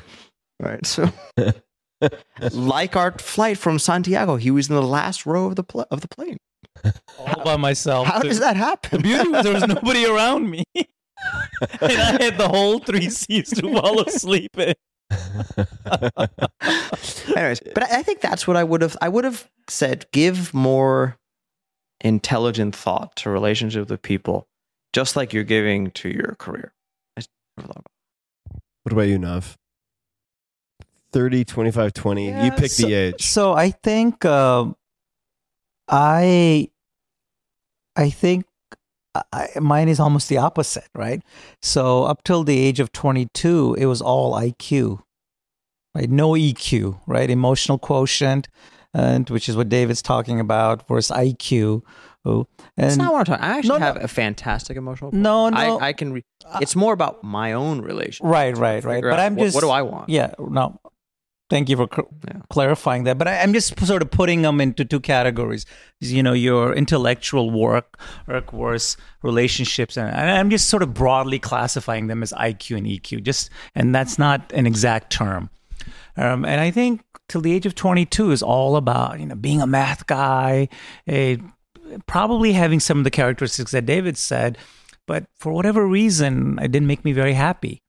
And so I probably spent those years well into my thirties working on relationships and sort of being more well-rounded. But at the same time, that probably came at a cost, right? I mean, I think there is, I mean, David and I talk about this all the time. And when he says what he just does, I push back and say, dude, that allowed you to do certain things that were incredibly insightful and important for biology, right? And in some ways, I feel like I'm just playing catch up, not to David, I'm, I mean, to my own self, right? I mean, I know what I have to do, right? I know the experiments, I know the questions. I, I mean, I think I'm reasonably intelligent and I have good scientific taste. I know what the right questions are, but I'm kind of playing catch up. Uh, now, you know, can you play catch up when you're forty-six years old? I don't know. Um, I hope you can. Um, so, you know, did I lose some time by working on myself, you know, in relationships? It's, there's no right or wrong, right? It's the journey. I, I, I mean, if I had to do it again, would I still do it the same way? Yeah, right? No regrets. You can't. You can't. You know, it is what it is. So there is no right. I mean, I think that's one of the reasons why we get along so well, because today we probably have a similar view of what we want going forward, right? We've arrived at the same place in many ways, but from completely different approaches based on a variety of factors. Is that a fair statement? Yeah, for sure. What, uh, Nav, would you view as the best or one of the best investments you've ever made? And by that, I don't necessarily mean stock investment or something like that. It could be an investment of money, time, energy that was kind of speculative at the time, right? So for instance, a guest on this podcast, uh, Amelia Boone, was uh, on the law track and invested four hundred fifty dollars in her first entrance fee for something called World's Toughest Mudder, which is an obstacle racing competition, and now she's the best female obstacle course racer in the world. So it opened up a million doors, but at the time, four hundred fifty dollars was a big stretch. Uh, does anything come to mind? Oh, yeah. So I have a, a dirty little secret. You said the four-hour work week, and I joked that, you know, I invented that. And I've been teasing um, our good friend Peter about how efficient he is. My best quality by far is how efficient I am. Um, in a week, I go through a schedule of, you know, running my lab, traveling, being with the wife, being with the kids, is going to rooftop with friends, playing soccer. Or, I mean, I do a lot of, lot of stuff. Of doing things for the university, for the scientific community. It's just not only one thing. I do like ten different things. It's all in a meaningful way. And the reason I do it is because I have a very strict, regimented mental, thanks to the, uh, the calendar as well on the iPhone, and where everything is accounted for, right? I have a huge list of things I want to get through in a week, and it's all accounted for mentally in this. And I, you know, it's, it's, I, and I still get reasonable amount of sleep, usually about seven hours. There's, I, and I, and I purposely became efficient in graduate school because I saw, so most people in grad, including some of my own graduates, I don't understand why they come in at ten o'clock. I really don't get it. So in graduate school, I realized I love soccer and I want to play soccer every day. That was around six o'clock, our games. I got in as a graduate student, which is unheard of, by seven or seven thirty. And I used to party way late in the night. It didn't matter. I will always get in, and, and I just cranked, right? I didn't want to work fifteen hours, come in at ten, stay till three, and brag about how I stayed till three. Well, you, you started at ten. By eleven thirty, you were already at lunch. At one, you finally set up. You know, it wasn't very efficient. For me, come in at seven thirty, just crank through. Usually by six, I would be done on most days. Is I think you were talking about a very smart graduate student that you have currently who seems to be very efficient about it and who's very successful, who's been able to do amazing work, but he's very efficient about how he likes to go about many things he does uh, within the lab and outside the lab. And I think, but for me, it was a con- again, I spent twelve years from the age of ten and twenty-two sitting in a library doing math eighteen hours a day and watching the world go by me, right? So my reaction was, wait a second, I can spend eighteen hours and get nowhere. Maybe I should do the George Costanza move here. Maybe I should just work for nine hours, my my butt off. That way I have enough time to go play soccer, go watch the great Michael Jordan and the Bulls every night on T V, on the in the pub. You know what I'm saying? And so I got very good. And till this day, even when I'm at meetings, things I, as David knows, we have night. I, you know, I plan out dinners. I still, I I actually organize many meetings, but at the same time, I find time to have dinner with friends and stay out late. You know, be social, get up in the morning, still give a talk, ask questions. You know, it's it's a conscious choice of living and being efficient. What are some of the biggest differences between, or what are some of the most common mistakes that inefficient people make in your mind? And that could be people in general, or it could be people sort of within your field. For me, it's very easy. When do you give one hundred ten percent? And when is just good enough? So for you, what? How do you think about that? When I have to give a talk, it's one hundred ten percent. It's about twenty-five minutes usually, right? Sometimes forty-five minutes, right? It's an insult to maybe the Comic Sans is an insult, but at least the data is insulting if it's not presented in a manner uh, for the fifty or five hundred people that are listening, right? It's it's it's insulting that you're just going to get up there and bumble your way through. You got to give. But there's a lot of stuff that we're dragged into mm, where people, as David said earlier, just like to talk all the time about whatever. They schedule a meeting for two hours. They want you to be there.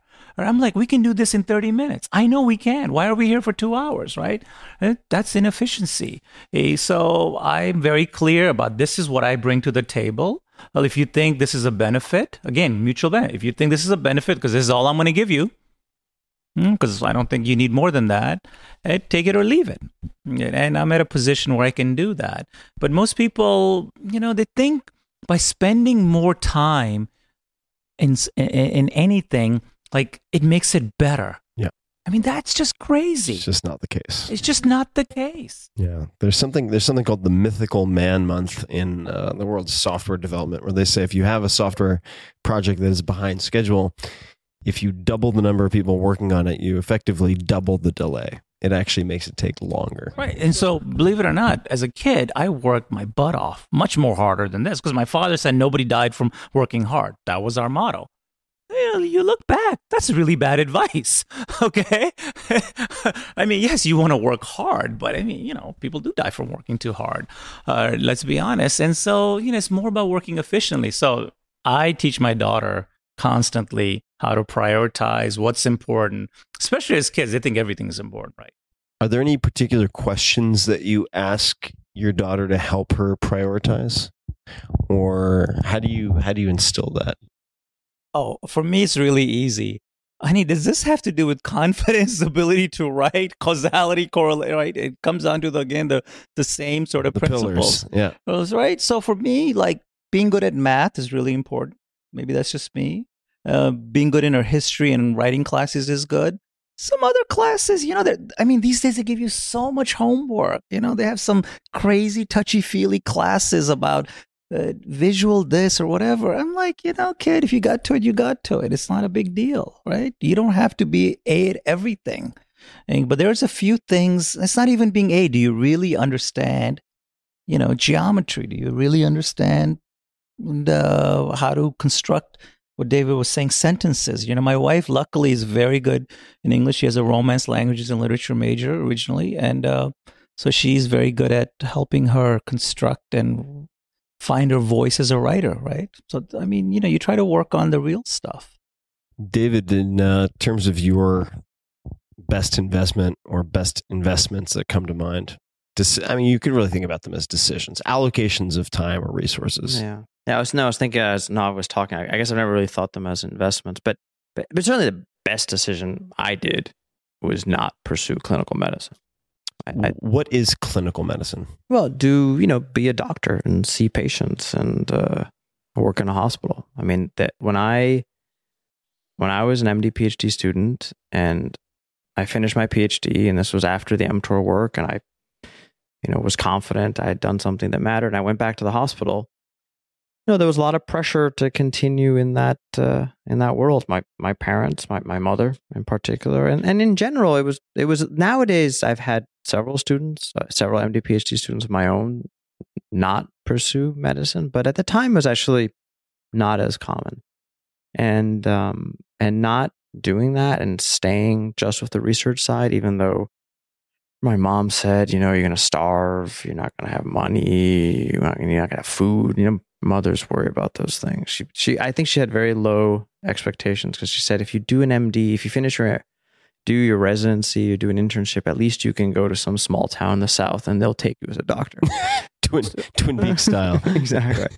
But that was probably the best decision I made. And it was one of the hardest ones. How did of, you make that decision? I mean, you had your family on some level doubting the decision. Mm-hmm. How did you come to make the decision? What was... You know, it was, uh, I, I think it, it, it, it was pretty simple actually. When I went back to the hospital and, you know, you, you have to do what are called rotations, right? You do different services, you do medicine, surgery, O B G Y N. I just, I found myself when I was talking to patients or reviewing their cases, thinking about my own scientific work. And I thought that that was really wrong. Right. It's one thing to be a bad scientist, which there are many, but to kind of be a bad doctor, not really care, is really bad. Right? It's really terrible. And I realized I was going to be a bad doctor. I was not thinking about this person. I was thinking, how soon could I get back to my lab bench and do an experiment? And that's just bad. And I, I, you know, I did. I definitely avoided certain work as a as a medical student that I should not have avoided. So that was it. Right, is I think you know, right? It, it's like whether you like someone, you don't like someone. It's it's it's you really do know that feeling, and you just have to sort of convince yourself. And here, it wasn't that hard because it was sort of unethical to yeah. be interacting with a patient and not giving my one hundred percent. I mean, it's in a way fortunate that that moral conundrum existed, right? Because it assisted in the decision. It, it assisted tremendously. My advisor, Saul Snyder, also was like, "Look, David." Yeah, those people used to also make the argument, if you do the clinical stuff, you'll get paid more. This is a very common argument because M Ds make more than than PhDs. I remember him telling us, like, ah, don't pay attention to that. That's, you know, it countered my mother's kind of argument. Um, but it was really that I was treating patients without giving the full attention of my mind. And that seemed fundamentally wrong. You know, um, I forgot to tell you, one of the reasons I was also unhappy was that as an Indian male, uh, I, I was thinking about your mother, they wanted me to be a doctor, right? So I was doing math, but, and I took all like physics and math and all this hard stuff, which you don't get very good grades in. And eventually I started like biology. Oh, good. You're going to become a doctor. So I actually, I don't know if you even know this, David, you know how many times I applied to medical school?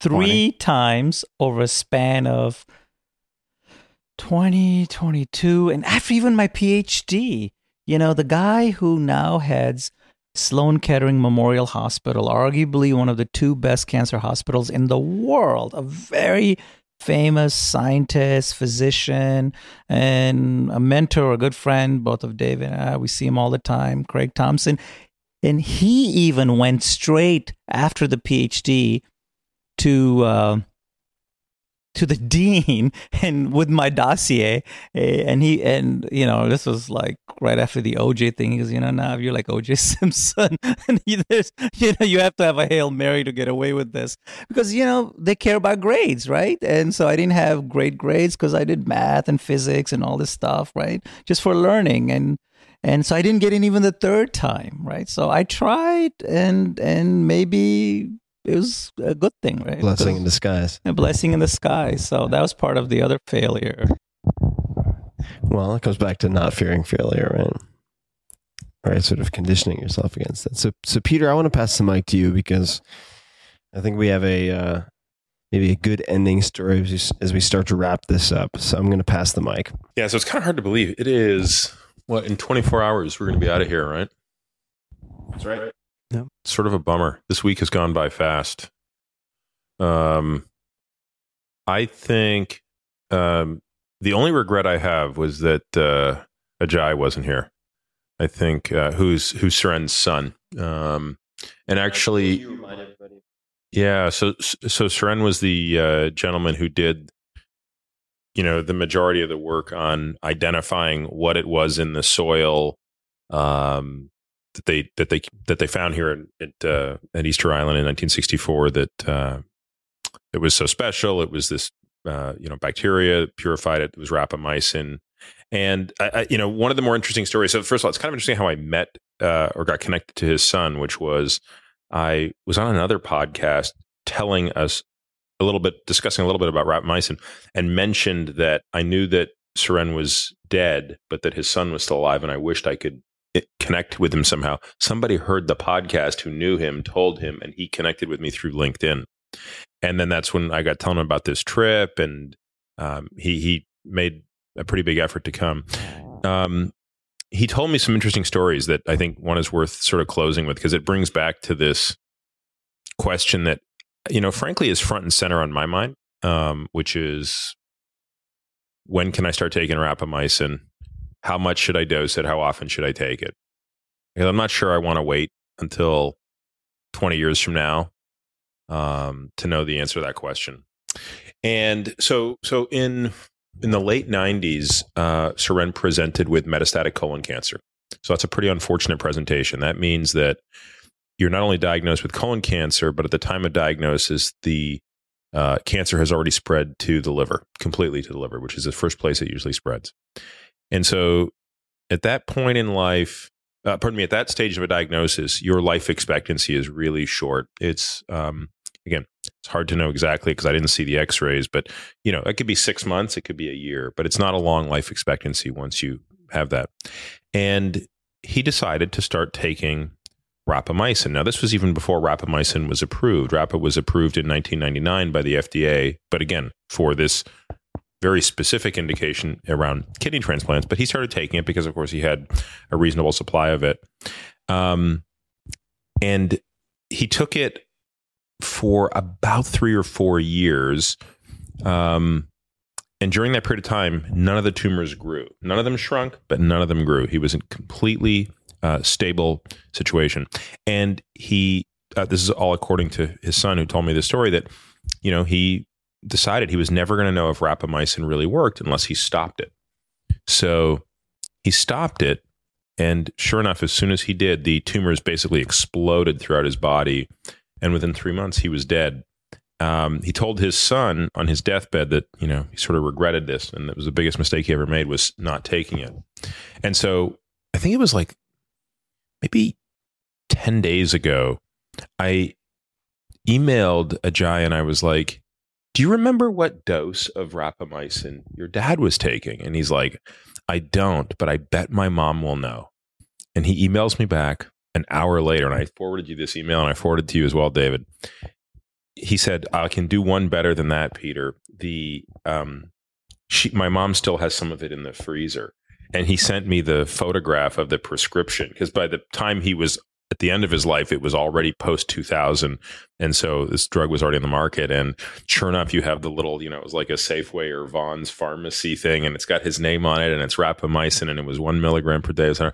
And so, um, you know, I think the, the, so, so to me, this kind of, this, this, this, this week has been unbelievable. Um, I think the thing that's sort of funny this week by about is like finding out that that plaque is gone.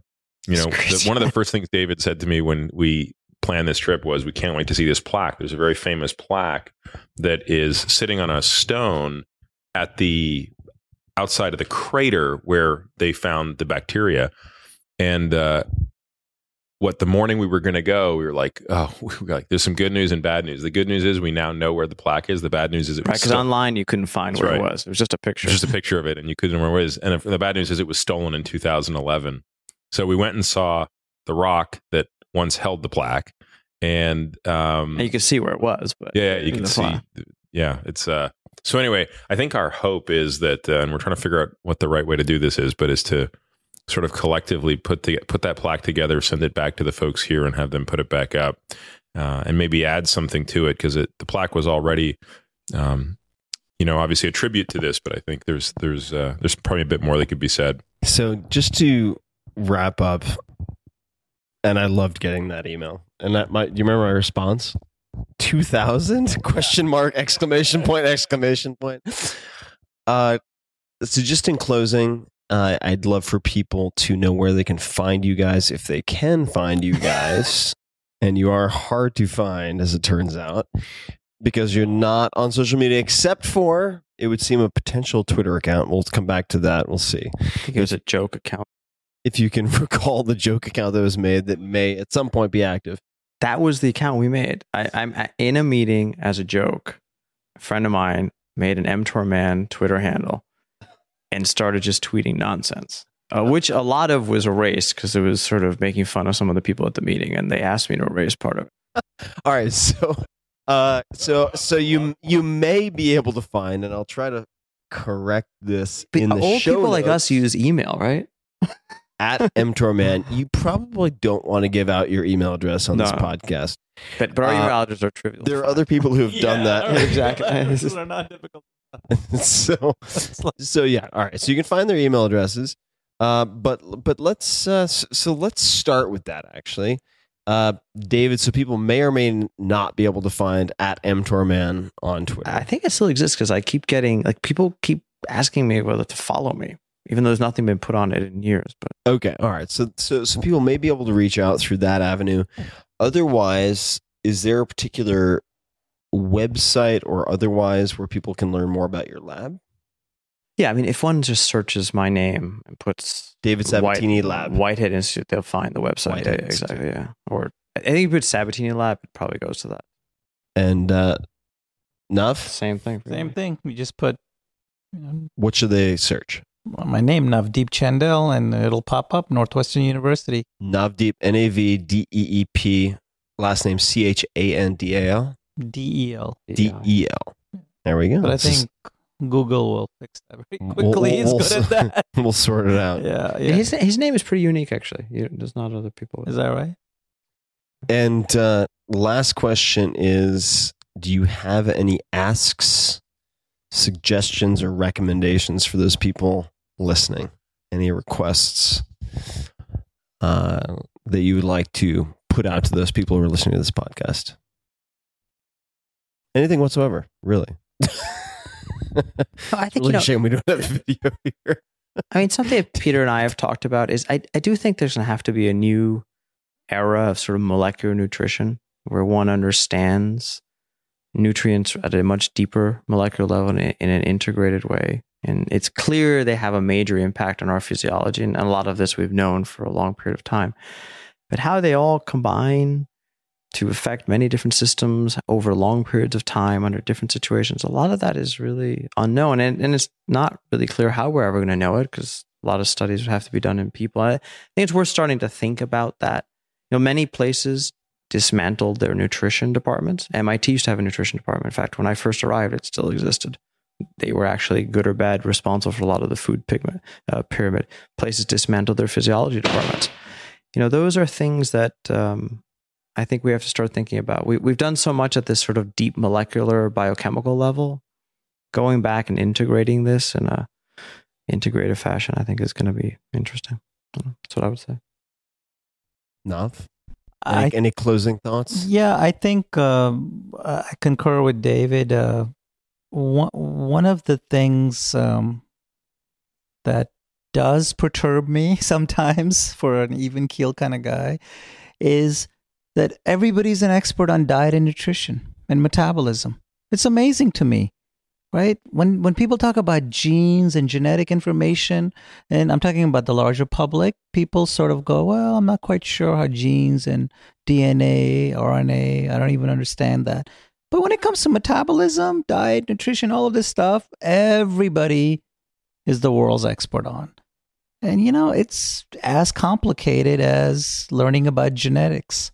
And uh, and it takes a long time to figure out uh, at a deep level what metabolism means, how it works. And like David said, diet and nutrition. I mean, I, I don't know much about it because I think the it's in its infancy. It needs really a revamp. Um, uh, and so I would just tell the general public to treat the world of diet, nutrition, and metabolism perhaps with the same sort of respect that they have for genetics, and not try to just, you know, tweet out stuff that that they may think, think uh, based on anecdotal evidence, is uh, is true. You know, correlation versus causality. Skepticism, right? I mean, and have skepticism and have the same scientific rigor. And I think uh, one of the things that I've enjoyed talking with Peter uh, and yourself is that you guys do sort of think about this from a very, you know, you use the the, the classic scientific method at, uh, in trying to decipher what metabolism and diet and nutrition really mean. But I think most people just don't. They think they're world's experts on it. And I'm like, you know, I've spent a whole life, lifetime doing this stuff and still feel like I'm in the dark. Right. You're entitled to your own opinions, but not your own facts. Facts well stated. Facts. Peter, any uh, final parting thoughts or any questions you'd like to pose to the universe slash my listeners?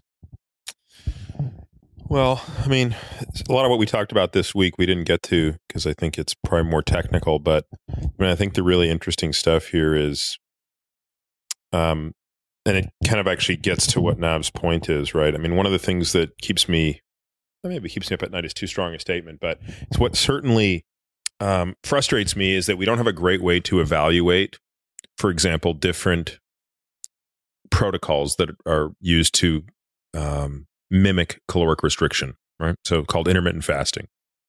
Um, and we can all agree on why that would be beneficial, probably something to do with autophagy. We don't know how to measure that, right? We can measure it at a point in time, maybe do a muscle biopsy. But, you know, to me, one of the most exciting things we talked about this week was, what would it take to put together even a small N of one or N of five experiment where we sort of shotgun this thing and look at what are the metabolic signatures of autophagy that can then allow us to have a tool to evaluate dietary strategies that go beyond hard outcomes, right? Because hard outcomes mean you got to do studies for twenty years, look for people who live, die long. Those things just aren't going to happen. So we we kind of we, I think we need to come up with a new way to think through this problem, um, and I don't know that I have an ask at the moment, but I know I'm going to. Peter, where can people find you? Nowhere. That's not true. Kazakhstan. Mean, that's right. I'm in Kazakhstan. Um, yeah, I mean, I have a Twitter handle that I use occasionally, and I blog once or twice a year. That's extremely nebulous. Any further instructions? Eating Academy? Yeah, just Google my name and you'll find something. Okay. Peter Attia, ladies and gentlemen, uh, thank you all very much for the time, guys. And uh, to everybody listening, there'll be show notes, links to everything that we discussed at four hour workweek, all spelled out, dot com forward slash podcast. And as always, and until next time, thank you for listening. Signing off from Easter Island. Hey guys, this is Tim again. Just a few more things before you take off. Number one, this is Five Bullet Friday. Do you want to get a short email from me? Would you enjoy getting a short email from me every Friday that provides a little morsel of fun before the weekend? And Five Bullet Friday is a very short email where I share the coolest things I've found or that I've been pondering over the week. That could include favorite new albums that I've discovered. It could include gizmos and gadgets and all sorts of weird shit that I've somehow dug up in the uh, the world of the esoteric as I do. It could include favorite articles that I've read and that I've shared with my close friends, for instance. And it's very short. It's just a little tiny bite of goodness before you head off for the weekend. So if you want to receive that, check it out, just go to four hour workweek dot com. That's four hour workweek dot com, all spelled out, and just drop in your email, and you will get the very next one. And if you sign up, I hope you enjoy it.